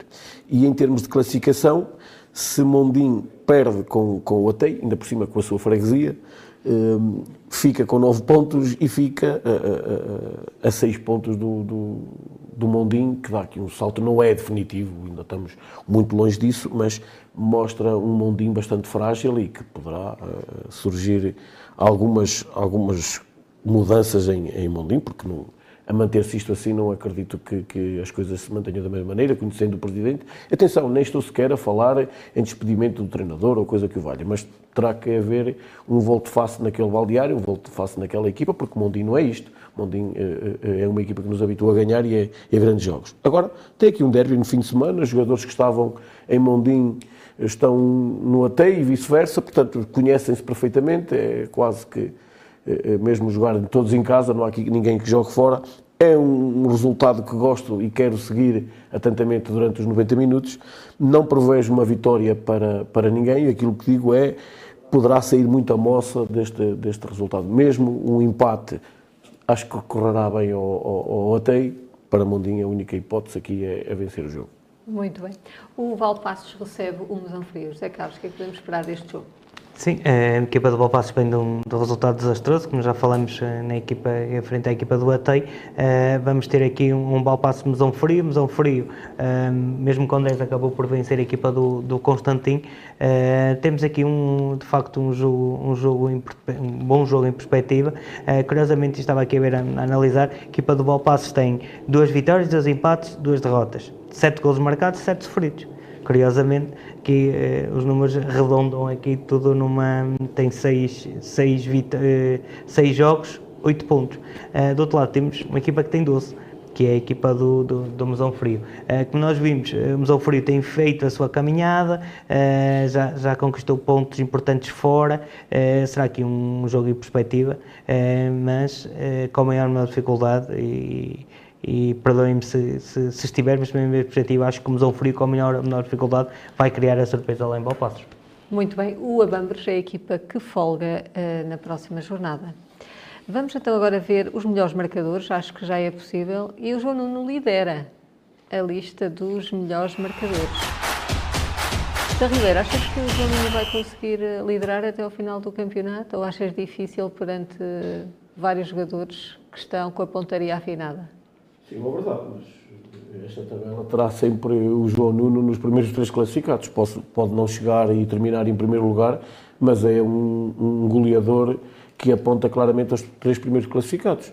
Não vejo até... Claro, há jogadores no Chaves que o podem conseguir também, mas a minha previsão... O Teba é o segundo e o Ivan é o terceiro. Exatamente. O Ivan nem é sequer um ponta de lança, é um jogador de meio campo, mas que também tem muito golo. O João não, o João vive do golo e eu acho que o João, pelo menos nos três da frente, irá andar com certeza. Muito bem. José Carlos, que achas que o João Nuno poderá liderar esta tabela até o final da temporada? É sim. Se me perguntasse isso é época passada, eu ia dizer claramente que sim. Este ano, como o José Ribeiro referiu muito bem, há aqui muitos jogadores dos Chaves que entram aqui e baralham aqui um bocadinho as contas. O Muteva com 8, o Eva Portelha com 6, e depois também temos os dois miúdos do Abambres, o Luís Mendes, dois miúdos, e o Domingos Botelhas na Série B com 5 pontos, com 5 golos, desculpem. Daí que, embora o Abambres fazer um campeonato interessante e quase mais de metade dos golos sejam por o Luís Mendes e também pelo Domingos Botelho, o que é facto é que João Nuno e qualquer um dos elementos da equipa do Desportivo de Chaves, os mais avançados, podem criar aqui uma surpresa. De facto, e já elogiei semana passada o João Nuno, acho que ele é um excelente jogador, é um jogador que se encaixa perfeitamente nesta AF de Vila Real, tem ganho muitos prémios ao longo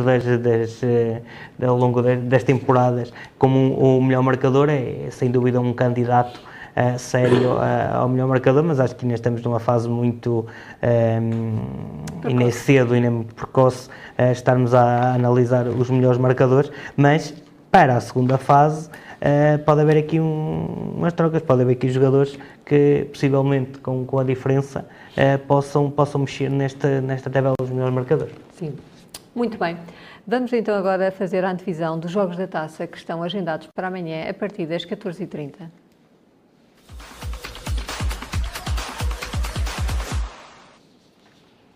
O Sabrosa recebe o Constantino e José Ribeiro. O que é que esperamos deste jogo da Taça? Um jogo equilibradíssimo. Estes jogos da Taça são todos de mata-mata, vão ter que ser decididos no próprio dia, por isso aqui até começam às 14h30, por causa da mudança da hora e que terá, se tiver prolongamento, o jogo já poderá terminar com luz artificial. De qualquer das formas, aqui é um jogo bastante equilibrado.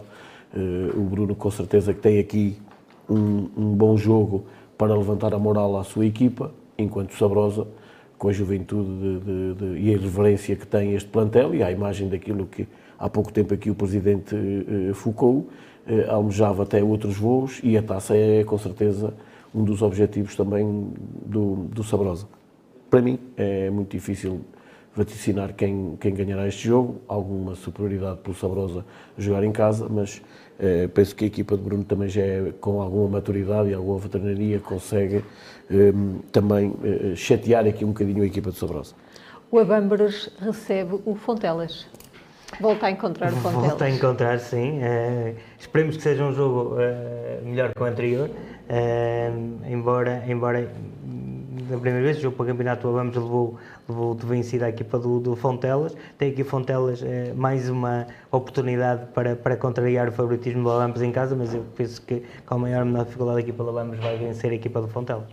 O Vila Pouca recebe o Servas, Zé Ribeiro.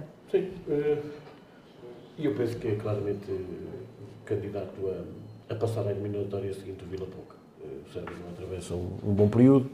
O Vila Pouca até vem de um resultado mobilizador, joga em casa e eu aqui o favoritismo dou. Se bem, há sempre esta questão do futebol, ninguém tem certezas de nada e já com certeza que erramos aqui em alguns prognósticos, mas de qualquer maneira penso que amanhã, com maior ou menor dificuldade, o Vila Pouca segue em frente na taça. Um dos jogos grandes é o Mondinense Vidago, José Carlos. Sim. Um deles vai ficar pelo caminho. Um deles vai ficar pelo caminho, até por isso que os jogos começam às 2:30, como disse o José Ribeiro, e muito bem.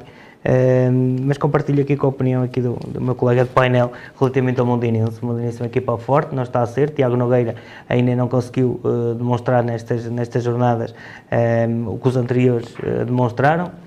Jogar em Mondinho é sempre um campo muito difícil e que de facto as equipas não têm estado claro que obviamente nós falamos e comentamos praticamente naquilo que vemos no campo no domingo. Há uma série, uma panóplia de informações que nós não conhecemos, é a realidade do próprio clube, como o momento está, não é? As ambições que tinham até para o próprio campeonato, há muitas coisas que aqui podem pesar na prestação da equipa do Mondinense, mas que de facto, principalmente na última jornada, esta derrota no Vila Pouca, em que o jogo ficou praticamente decidido, o Mondinense mesmo perdendo, mesmo com o hat-trick do Dani, a equipa do Mondinense estamos habituados a procurar o resultado e isso não aconteceu, já nas jornadas anteriores foi exatamente a mesma coisa, daí que, quanto a mim, com a maior dificuldade o Vidago, que já sabe o que é vencer o Mondinho, vai fazer tudo por tudo para o lado vencido desta equipa do Mondinense, e eu acredito que vai conseguir.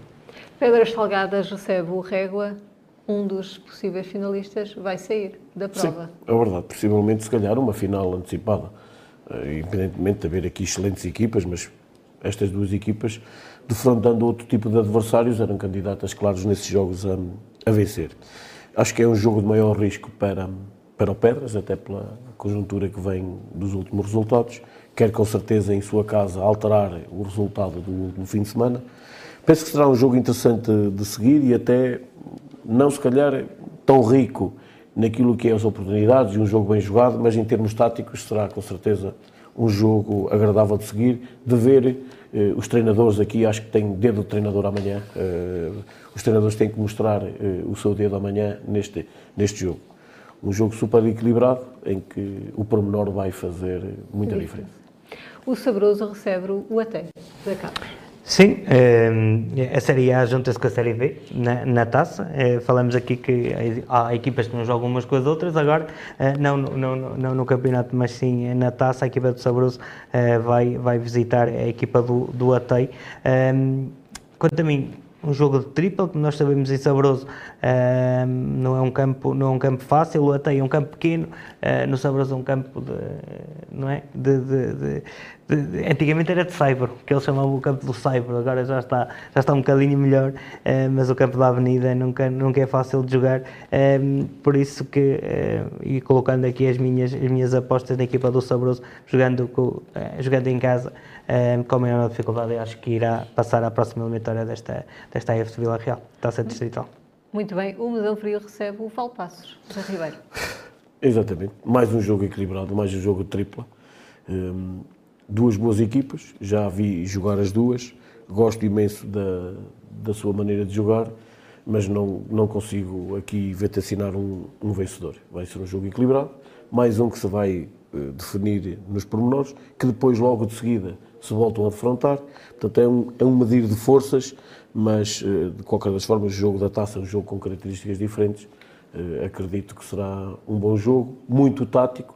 Eu às vezes dizia isto aos meus jogadores, nos jogos da taça não precisamos de o ganhar no primeiro minuto, mas perder no último minuto, porque já não temos hipótese. Portanto, é um jogo em que o resultado em si, e se tivermos uma equipa que esteja a perder 1-0, aos 90 minutos pode levar o jogo para o prolongamento. Portanto, não se perde nada se estivermos a perder 1-0 e a manter a mesma ideia de jogo e a manter a mesma filosofia. Portanto, amanhã, com certeza, aqui os dois treinadores vão manter este cuidado na abordagem a este jogo, mas também é outro jogo que eu digo que se pode definir nos pormenores, se pode definir nas bolas paradas, influencia muito este tipo de situações no jogo amanhã, penso que será um bocadinho por aí. O Murça recebe o Santa Marta. O Santa Marta vai ganhar a Murça? Eu acho que vai. Vai ser uma festa da Taça em Murça, sem dúvida nenhuma, mas acho que a equipa de Santa Marta aqui parte, alegadamente, tendo em conta as prestações no campeonato e a equipa que está. O Justino aqui não vai deixar créditos por mãos alheias, porque acredito que também seja uma das apostas da equipa do Santa Marta, uma boa posição na taça distrital. Já tem aqui algumas épocas em que a equipa do Santa Marta anda a falhar a finalíssima. Este ano parece-me que está forte, o suficiente para lutar. Por outro lado, a equipa do Murça, pelas prestações que tem tido no campeonato, não está tão bem, mas não podemos deixar e não esquecer que estamos em taça, quer na taça distrital, quer na taça dos campeonatos nacionais. Percebemos sempre que há resultados diferentes e resultados também, e referimos isso mesmo na antevisão à jornada, que podem ter influência depois na própria prestação das equipas no campeonato. Mas o que é certo é que aparentemente e estatisticamente aquilo que nós falamos, a equipa de Santa Marta parte em vantagem para este embate com o Murça. Só uma nota. Não se admirem, com certeza que muita gente sabe, e se não souberem é só uma informação adicional. Não se admirem que amanhã nos jogos da taça todos os jogadores que foram expulsos ou têm jogos para cumprir no campeonato podem ser utilizados na taça. Portanto, tem que se cumprir. Sim. Portanto, eles podem perfeitamente jogar. Há alguém que veja os jogadores que foram expulsos neste fim de semana, por exemplo, deu o caso do Bruno Ribeiro do Santa Marta, foi expulso, não cumpriu neste fim de semana porque não teve jogo, pode jogar perfeitamente em Murça. Os jogos só passarão a ser cumpridos. Imagina, uma equipa que seja eliminada da taça e um jogador seja expulso, cumpre no campeonato. Portanto, só quando acabar a competição é que ele vai cumprir na competição seguinte. Estão os treinadores agora a ajustar as equipas. Depois da informação que eles muito bem. Vamos então passar a analisar os jogos do Campeonato de Portugal.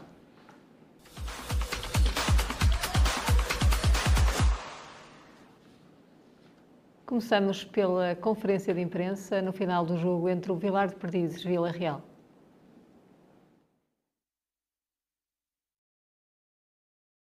O jogo esteve durante muito tempo do nosso lado, mas a partir da expulsão nós estávamos muito bem, a defender muito bem organizados. O único momento que temos ali um ressalto de bola que nos condiciona e dá o 2-2 e sabe a pouco pelo aquilo que nós vinhamos a fazer durante o jogo todo, porque estávamos a ganhar e a ser consistentes, a controlar o jogo com bola. Quando não conseguimos controlar com bola, estávamos bem no aspecto defensivo e depois, com menos um elemento, tivemos que reajustar algumas coisas. A equipa respondeu muito bem, nossas duas linhas de 4 e mais o ponto trabalharam muito e depois tentamos ainda ali umas saídas, mas o campo é muito grande, logo obriga-nos a um grande esforço e já estávamos a fazer um grande esforço porque o tempo como estava, a relva mais pesada e já estávamos em esforço e, pronto, e numa falha que fizemos, sofremos o 2-2. Em relação ao jogo de hoje, muito difícil, muita chuva, muito vento, muitas segundas bolas. Primeira parte entramos em vantagem no lance de ataque à profundidade pelo Renteria, depois tivemos alguma falta de agressividade defensiva que permitiu a reação do Vila Real e principalmente o gol do empate que vem completamente contra a corrente do jogo. Segunda parte, ao intervalo tentamos apelar a esses maiores indícios de agressividade e entramos bastante mal, outra vez num lance de bola parada, remate de ressaca que já é recorrente esta época e que já nem sei o que é de fazer mais para não sofrer golos dessa forma. E depois, não sei o que vos diga, praticamente no jogo, na minha opinião, bola fora, ponta para a baliza, cai guarda-redes, bola fora, Vila Pouca tenta transitar, falta, bola fora, cai outra vez guarda-redes, mais uma vez falta, incontáveis o número de faltas que fizeram a impedir a nossa transição ofensiva e na única vez que não conseguiram fazer, bem o lance do 2-2, mas penso que a nível de justiça de marcador, penso que o resultado temos que olhar pelo com os factos, mas a nível de qualidade de jogo, penso que nenhuma equipa nem outra poderão estar agradados com aquilo que foi.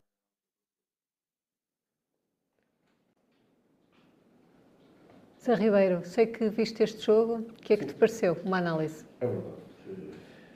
Eu, ao contrário daquilo que diziam os treinadores, e perante aquilo que estava o temporal que se fez em Chaves, Choveu muito, é verdade. Até gostei do jogo. Aquilo que eu tenho ouvido falar de Vila Real, até sempre de alguma maneira depreciativa, não foi aquilo que eu vi. Tenho que ser sincero. Gostei do Vila Real. Gostei também da equipa de Vilar de Perdizes. Tem muito bons jogadores. Aí fazer aquele transfer do jogo do Porto para o jogo de um campeonato poderá ter custado aqui um bocadinho. Mas as forças até que se foram bastante... Para mim, o primeiro golo, o guarda-redes do Vila Real é mal batido, mas o golo do Vilar de Perdizes, o primeiro, o guarda-redes também não está no seu melhor. E o pior que podia acontecer, para mim, ao Vilar de Perdizes, foi a expulsão do jogador. Acho que o Barbosa acertou, passou a defender 4-4-1, até ajustou melhor com 10, com 11, estava confortável. Sim, estava a ganhar. Acabou por estar confortável nessa situação.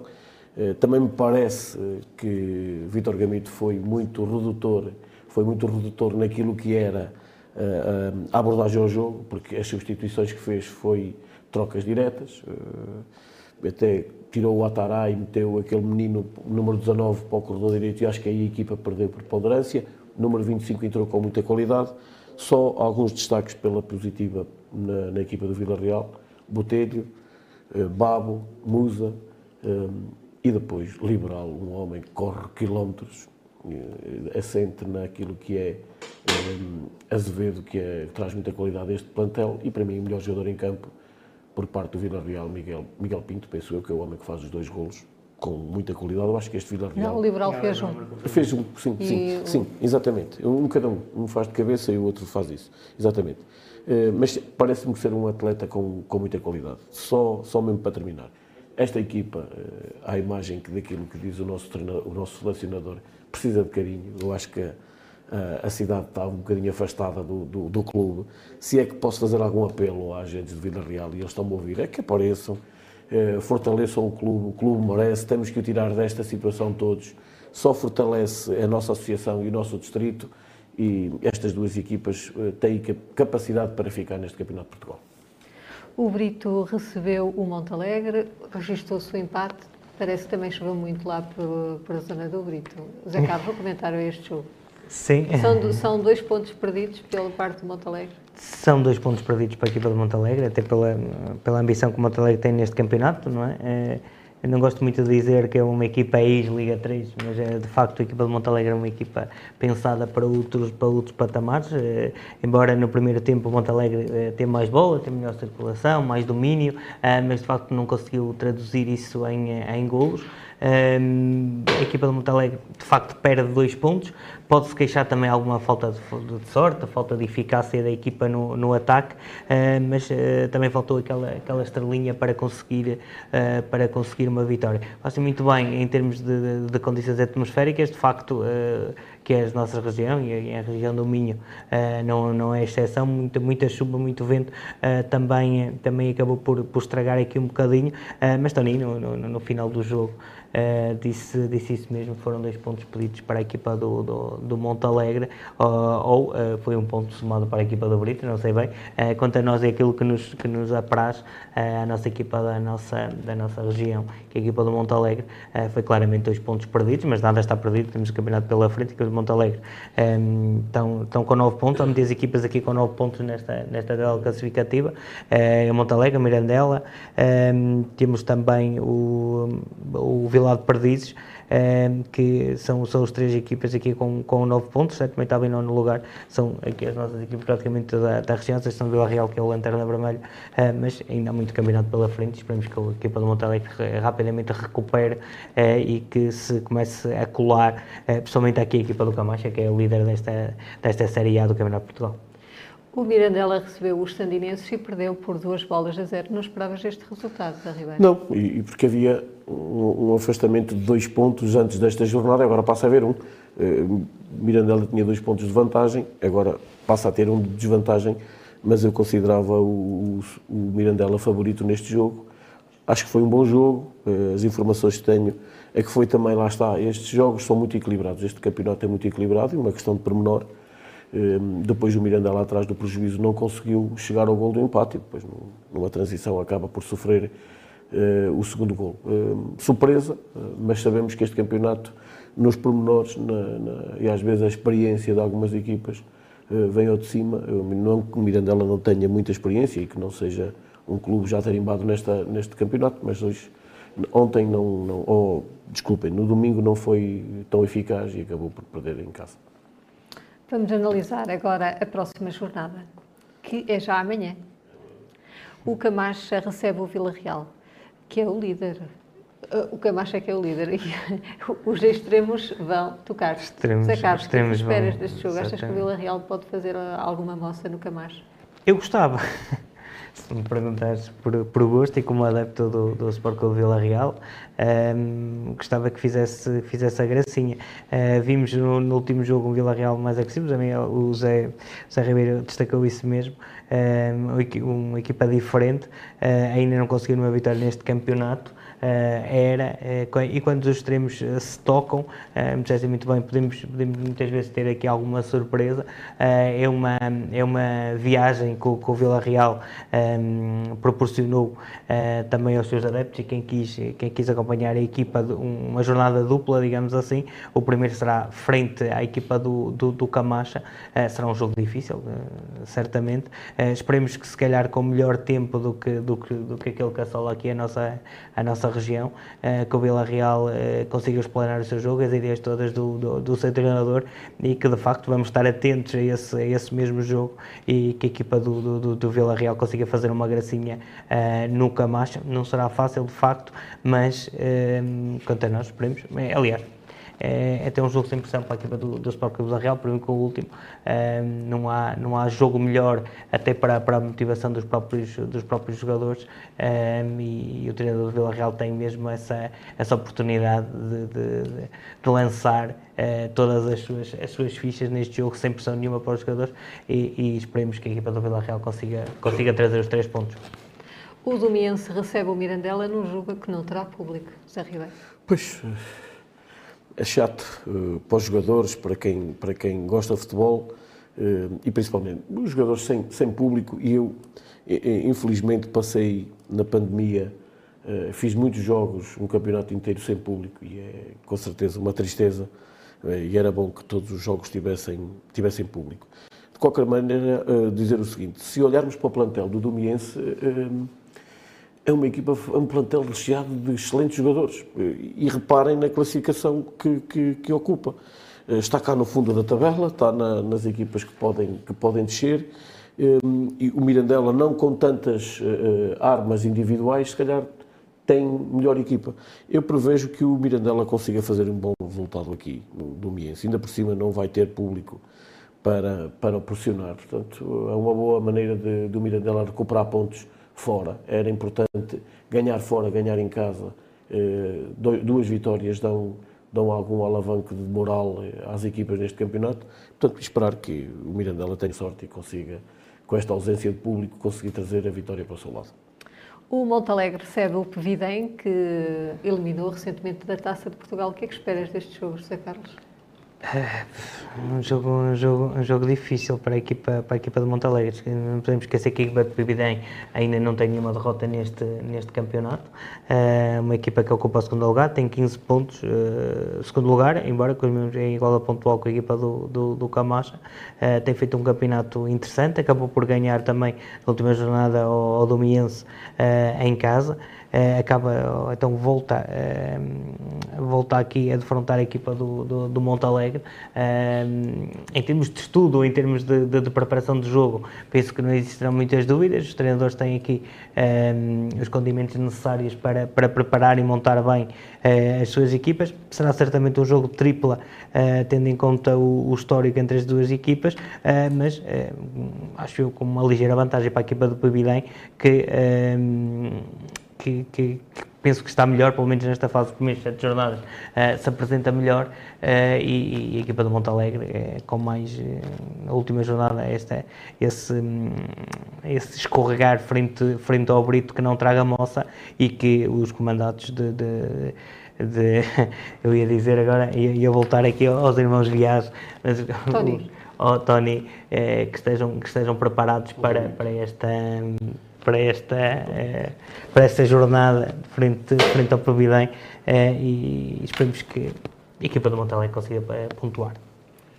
O Vilar de Perdizes vai ao terreno de os sandinenses. José Ribeiro, o que é que podemos esperar deste jogo? Um bom jogo, equilibrado, 10 pontos, 9 pontos, aqui um pontinho a separá-los. Com certeza que o Vítor Gamito terá este jogo bem preparado. Não acredito que vá jogar totalmente ao ataque, mas isso será a estratégia do Gamito. Com certeza que tem homens muito rápidos na frente, pode perfeitamente dar o jogo aos sandinenses e depois, no contra-ataque, em ataque rápido, conseguir finalizar. Fez assim no jogo, o primeiro golo contra o Vila Real é assim mesmo. Espera, sai na transição, é muito rápido, tem aquele Renteria que é muito forte, muito possante, tem muita velocidade. É uma arma que poderá utilizar perfeitamente neste jogo.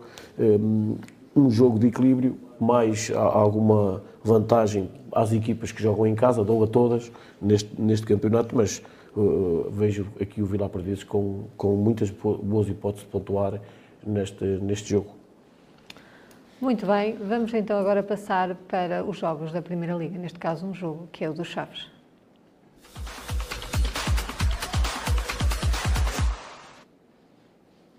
O Chaves foi ao reduto do Guimarães e foi goleado por 5-0.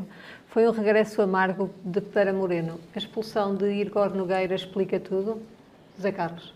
Não, claramente que não explica tudo. A equipa do Chaves não entrou como devia ter entrado. Vinha em ascendente. Acabou por ser eliminado pela taça contra a equipa do Canelas e, de facto, não era a melhor recepção, nem era um regresso esperado por Moreno. Ou pelo menos aquilo que esperaria o treinador dos flavienses nesse regresso a Guimarães, até porque relembramos, e as pessoas que nos estão a ouvir sabem, também como nós, que Moreno foi um dos treinadores do Guimarães nesta temporada, que ainda é curta, mas já teve alguns treinadores da equipa do Guimarães. Moreno foi mais um deles, acabou por vir até Chaves, entrou, foi aliás, penso eu, a primeira derrota da equipa do Moreno, à exceção antes para o campeonato, foi a primeira derrota do Desportivo de Chaves com o timoneiro Moreno ao serviço, mas de facto foi uma derrota estrondosa para a equipa do Desportivo de Chaves. Houve algumas críticas também, até porque o Chaves nas próximas jornadas recebe o Benfica, e já havia muito merchandising à espera da equipa do Benfica. Nós sabemos que os grandes trazem outra dinâmica em termos de financeiro, realmente nas redes sociais foram implacáveis nesse criticar da direção de Francisco Carvalho em relação à promoção do jogo do Benfica, e deixando um bocadinho de lado este jogo, este embate com o Guimarães. Não nos podemos esquecer que Braga e Guimarães são dois adversários diretos da equipa do Desportivo de Chaves, isto é, em termos não só em termos geográficos, mas já é panagem, grandes jogadores do Chaves que fizeram carreira no Desportivo de Chaves. Acabaram por parar ou no Braga ou em Guimarães. São sempre duelos difíceis, mas este facto, por muito que o Guimarães tenha passado nestas primeiras jornadas, o Chaves não conseguiu ombrear com ele próprio. De facto, acabou com 10 elementos. Foi um abalumar até do resultado, mas não explica tudo, ou por outra, não explica quase nada da própria entrada do Desportivo de Chaves em campo, e também da forma como os jogadores também se entregaram. Vi jogadores muito perdidos no campo, vi o guarda-redes, Hugo Sousa, pensou que é Hugo Sousa, que também é uma pedra. O ano passado tínhamos o Paulo Ribeiro, que fez uma excelente época, acabou por sair. Paulo Vítor, exatamente. Paulo Ribeiro Vítor, que é Ribeiro também.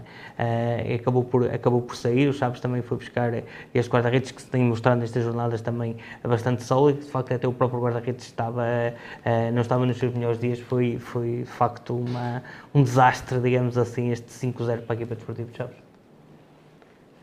Zé Ribeiro, o que é que tens a dizer sobre este jogo?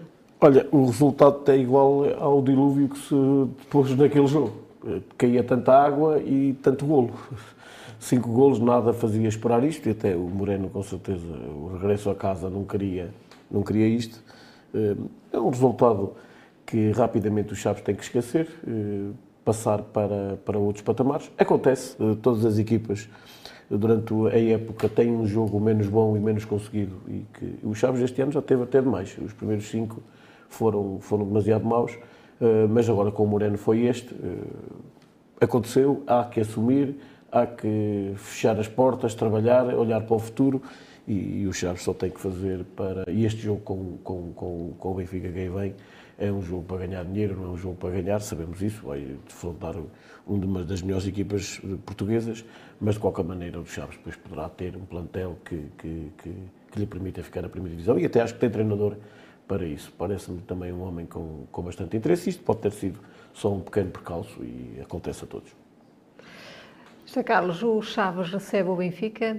Poderá acontecer uma surpresa, como aconteceu ano passado, e o Chaves vencer o Benfica, o atual campeão nacional? Passa um mau momento. Sim, curiosamente, mas até foi diferente. A equipa do Benfica, quando chegou a Chaves, acabou por perder esse encontro. Ou por outra, a equipa do Chaves acabou por vencer o Benfica, mas o Benfica não vinha num mau momento. Agora sim, agora está num mau momento. Naquela altura havia algumas dúvidas. Com o Porto. Tinha algumas dúvidas, sim, mas com o Porto, perder com o Porto já é tradição, já é praticamente tradição. Já há muitos estudos sobre o porquê do Benfica, quando joga com o Porto, há ali qualquer coisa, um bloqueio mental dos jogadores, independente de quem esteja. Eu acho que é um bloqueio mental dos jogadores do Benfica, não pensando em épocas, mas principalmente na Luz. A equipa do Benfica tem muitas dificuldades em vencer com o Porto. Aliás, os próprios adeptos conseguem transparecer isso mesmo, porque nós vimos que o Benfica estava a ganhar 2-0 e o Porto marcou um gol alto, faltavam 2 minutos para acabar o jogo, 2 ou 3 minutos e já a coisa, o Benfica já não vai ganhar o jogo. É ali um bloqueio mental entre os próprios adeptos em relação ao Porto, mas não sabe se é diferente. Neste momento não, a equipa do Benfica realmente passa por algumas dificuldades, há muitas justificações para o mau momento do clube, desde o início da época, desde o treinador, desde o presidente, cada um tem a sua opinião sobre o desenrolar do Benfica. Por outro lado, a equipa do Chaves também, curiosamente e contrariamente a épocas anteriores, não começou bem, já trocou de treinador, a aposta clara em José, o treinador dos primeiros 5 jogos claramente não foi ganha. Veio o Moreno começou muito bem, 7 pontos, e agora eliminada a Taça de Portugal, derrota de 5-0, derrota pesada, frente ao Guimarães, que não está na sua melhor forma. Daí que o jogo do Benfica não vem em boa altura, nem para o Chaves, nem para o Benfica. Curioso, que eu também assisti na época passada ao Chaves, aliás, ao Benfica-Chaves, em que o Benfica foi das maiores goleadas do campeonato, 5-0 contra a equipa do Chaves, e curiosamente, quando veio aqui a Chaves, acabou por vencer.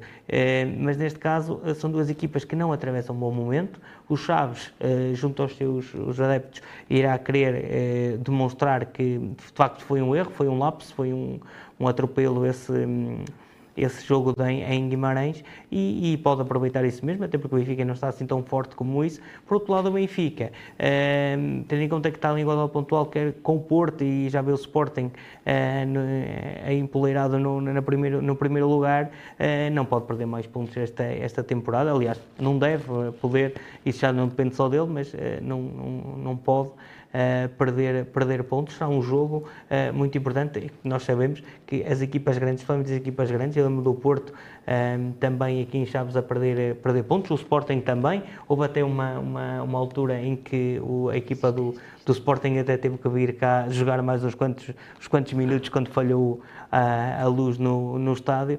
Ninguém gosta de vir a Chaves, acho que é a Chaves e o Portimonense. Nesse aspecto, quer o Chaves como o Benfica tem ali uma palavra a dizer. Estão em igualdade pontual, claramente é um jogo grande. Falando em termos de bilheteira, em camarotes e essas coisas todas, deixo isso para os adeptos do Chaves, que sabem melhor que eu a realidade do clube, mas quanto à vertente desportiva, penso que vamos ter aqui um bom jogo em perspectiva. Claramente o Benfica é favorito, mas o Chaves terá certamente uma palavra a dizer. Vamos passar agora ao pior e ao melhor da semana.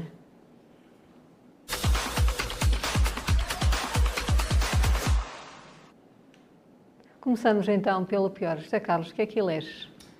Olha, o pior da semana, mas a semana passada falei aqui no caso de racismo, desta vez venho falar do autocarro do Lyon que foi atacado à pedrada. Foi um episódio lamentável, desta vez no campeonato francês. O autocarro onde seguia a equipa do Lyon rumo a Marselha foi atacada à pedrada no trajeto, quanto tudo indica, pelos adeptos da própria equipa. O treinador principal da equipa, o Fábio Grosso, ficou neste estado, como conseguem ver. Há imagens piores, não quis trazer aqui, mas há imagens piores do técnico, o Fábio Grosso, e há coisas que, pronto, de facto vão para além da nossa compreensão. Os adeptos dos próprios clubes a apedrejarem. Não é caso único, mas de facto este caso correu o mundo. Há muita violência no estádio e ligado também ao próprio futebol. Falamos nos casos de racismo, como eu disse, e neste caso o jogo acabou por não se concretizar, quer o Lyon, quer também o Marselha. O Fábio Grosso também está de baixa, digamos assim, não seguiu com a equipa, não tem estado contactável, não tem ligado com a equipa. Está ali com uma lesão bastante grave e em termos psicológicos está muito afetado este treinador do Lyon. É de facto um caso lamentável. Tivemos em Portugal também um caso semelhante, com o Weigl também, da equipa do Benfica, a sofrer algumas coriações de uma pedrada da passagem da equipa do Benfica por uma ponte na época passada ou duas épocas anteriores, e de facto as situações nestes casos continuam a acontecer, coisas que não, de facto é lamentar ainda termos que dar e destacar, neste caso o pior da semana neste ataque violento ao autocarro do Lyon. Muito bem, José Ribeiro, queres falar de arbitragem? Como sim, é verdade. E a arbitragem do Conselho de Arbitragem da Associação. Portanto, porquê? Porquê? É fácil. Nós destacamos o melhor e o pior. Eu não queria considerar isto o pior, mas mais uma chamada de atenção. Aconteceu o ano passado algumas vezes, e este ano, à sétima jornada, se calhar até já poderia ter acontecido uma outra vez. Eu detetei isso neste fim de semana e acho que ainda é muito cedo, 7 jornadas, para isto estar a acontecer. O árbitro do Valpaços, Vila Pouca, foi o mesmo do Atei Valpaços. Acho que não havia essa necessidade. Então vamos muito a tempo, havia árbitros ainda que não apitaram toda a gente. E vão perceber a seguir o porquê do meu melhor, explicarei melhor depois disso também o porquê de ter colocado o Vila Pouca como o melhor da semana, e já lá vamos, eu explico isso mesmo, mas aqui uma chamada de atenção. Acho que ainda é muito cedo para repetir o mesmo árbitro, e acho que até é para a defesa do árbitro. O árbitro apitar 2 jogos seguidos da mesma equipa não faz sentido nenhum. Ano passado isso aconteceu algumas vezes, aconteceu comigo, com o Murça, em Mesão Frio e depois em casa com o Abambres, penso eu, ou Abambres ou Sabrosa, e este ano, à sétima jornada, volta a acontecer isto. Acho que deviam ter algum cuidado, mas pronto, é o que temos. Muito bem, o melhor, José Carlos, o que é que eleges? Eu, se calhar, elegemos a mesma coisa. Eu elegi aqui o hat-trick do Dani Mota como o melhor da semana. É um jogador que marca um hat-trick em cerca de 20 minutos, ainda na primeira parte. Um excelente jogador, um excelente elemento da equipa do Sport Clube de Sporting de Vila Pouca, acho eu, devemos ombrear e falar sobre que não é fácil marcar 3 golos nesta AF Vila Real. Já falamos e temos aqui o destaque muitas vezes do João Nuno, acho que é muito bom, e neste caso foi Dani Mota marcar um hat-trick. Como disse a Ribeiro, não foi numa goleada de 6-7 que acabou de marcar, foi 3-0, levou praticamente a equipa às costas com os 3 golos, e sem dúvida, quanto a mim, o melhor desta semana, este hat-trick de Dani Mota no jogo do Vila Pouca frente ao Mondinense. Muito bem, José Ribeiro, o que é que lês? Eu elegi o Vila Pouca, mas não por essas razões. Eu conheço o Dani há algum tempo, foi meu jogador, é de Murça, portanto, sei que ele tem uma capacidade fantástica até e uma boa relação com a baliza, portanto, não é novidade para mim. Elijo Vila Pouca e nem sempre, aqui na foto até aparece a equipa do Vila Pouca, mas a mim o meu destaque é para o Armando, é para o Filipe Nascimento, que é o presidente e o treinador do Sport Clube de Vila Pouca, e isto vai entroncar naquilo que foi o meu fundo. No jogo entre Valpaços e Vila Pouca, o André é expulso no último minuto e quem aparece na ficha de jogo como expulso é o Vila Nova. Vila Pouca esperou até sexta-feira o que é que teria que fazer e quem é que apareceria como no mapa de castigos, e aparece naqueles meus resultados na Associação de Futebol de Vila Real o André como expulso, o guarda-redes titular do Vila Pouca, no jogo de Valpaços. E depois, no mapa de castigos, Vila Nova, que vem com a expulsão. Vila Pouca, muito bem, sabendo do que se passava, alertou a associação para se fazer a correção. E foi corrigido, e neste fim de semana, como até se pode ver na imagem, quem defende, eu acho que esta é até a imagem de São Vila Nova, não sei, daqui não consigo ver, mas foi Vila Nova que defendeu com o Mondinho, e portanto, aqui o Vila Pouca a mostrar que é uma equipa séria, e é deste tipo de atitudes que se deve fazer os homens e os clubes, e de estar no desporto. Não vale tudo para ganhar. No mapa de castigo estava Vila Nova. André, com certeza, que faria muita falta à equipa de Armando Lopes, mas a seriedade e o respeito por todos falou mais alto e o Vila Pouca contactou a associação e isso foi alterado. Portanto, o meu chapéu para a equipa e para a estrutura do Sport Clube Vila Pouca.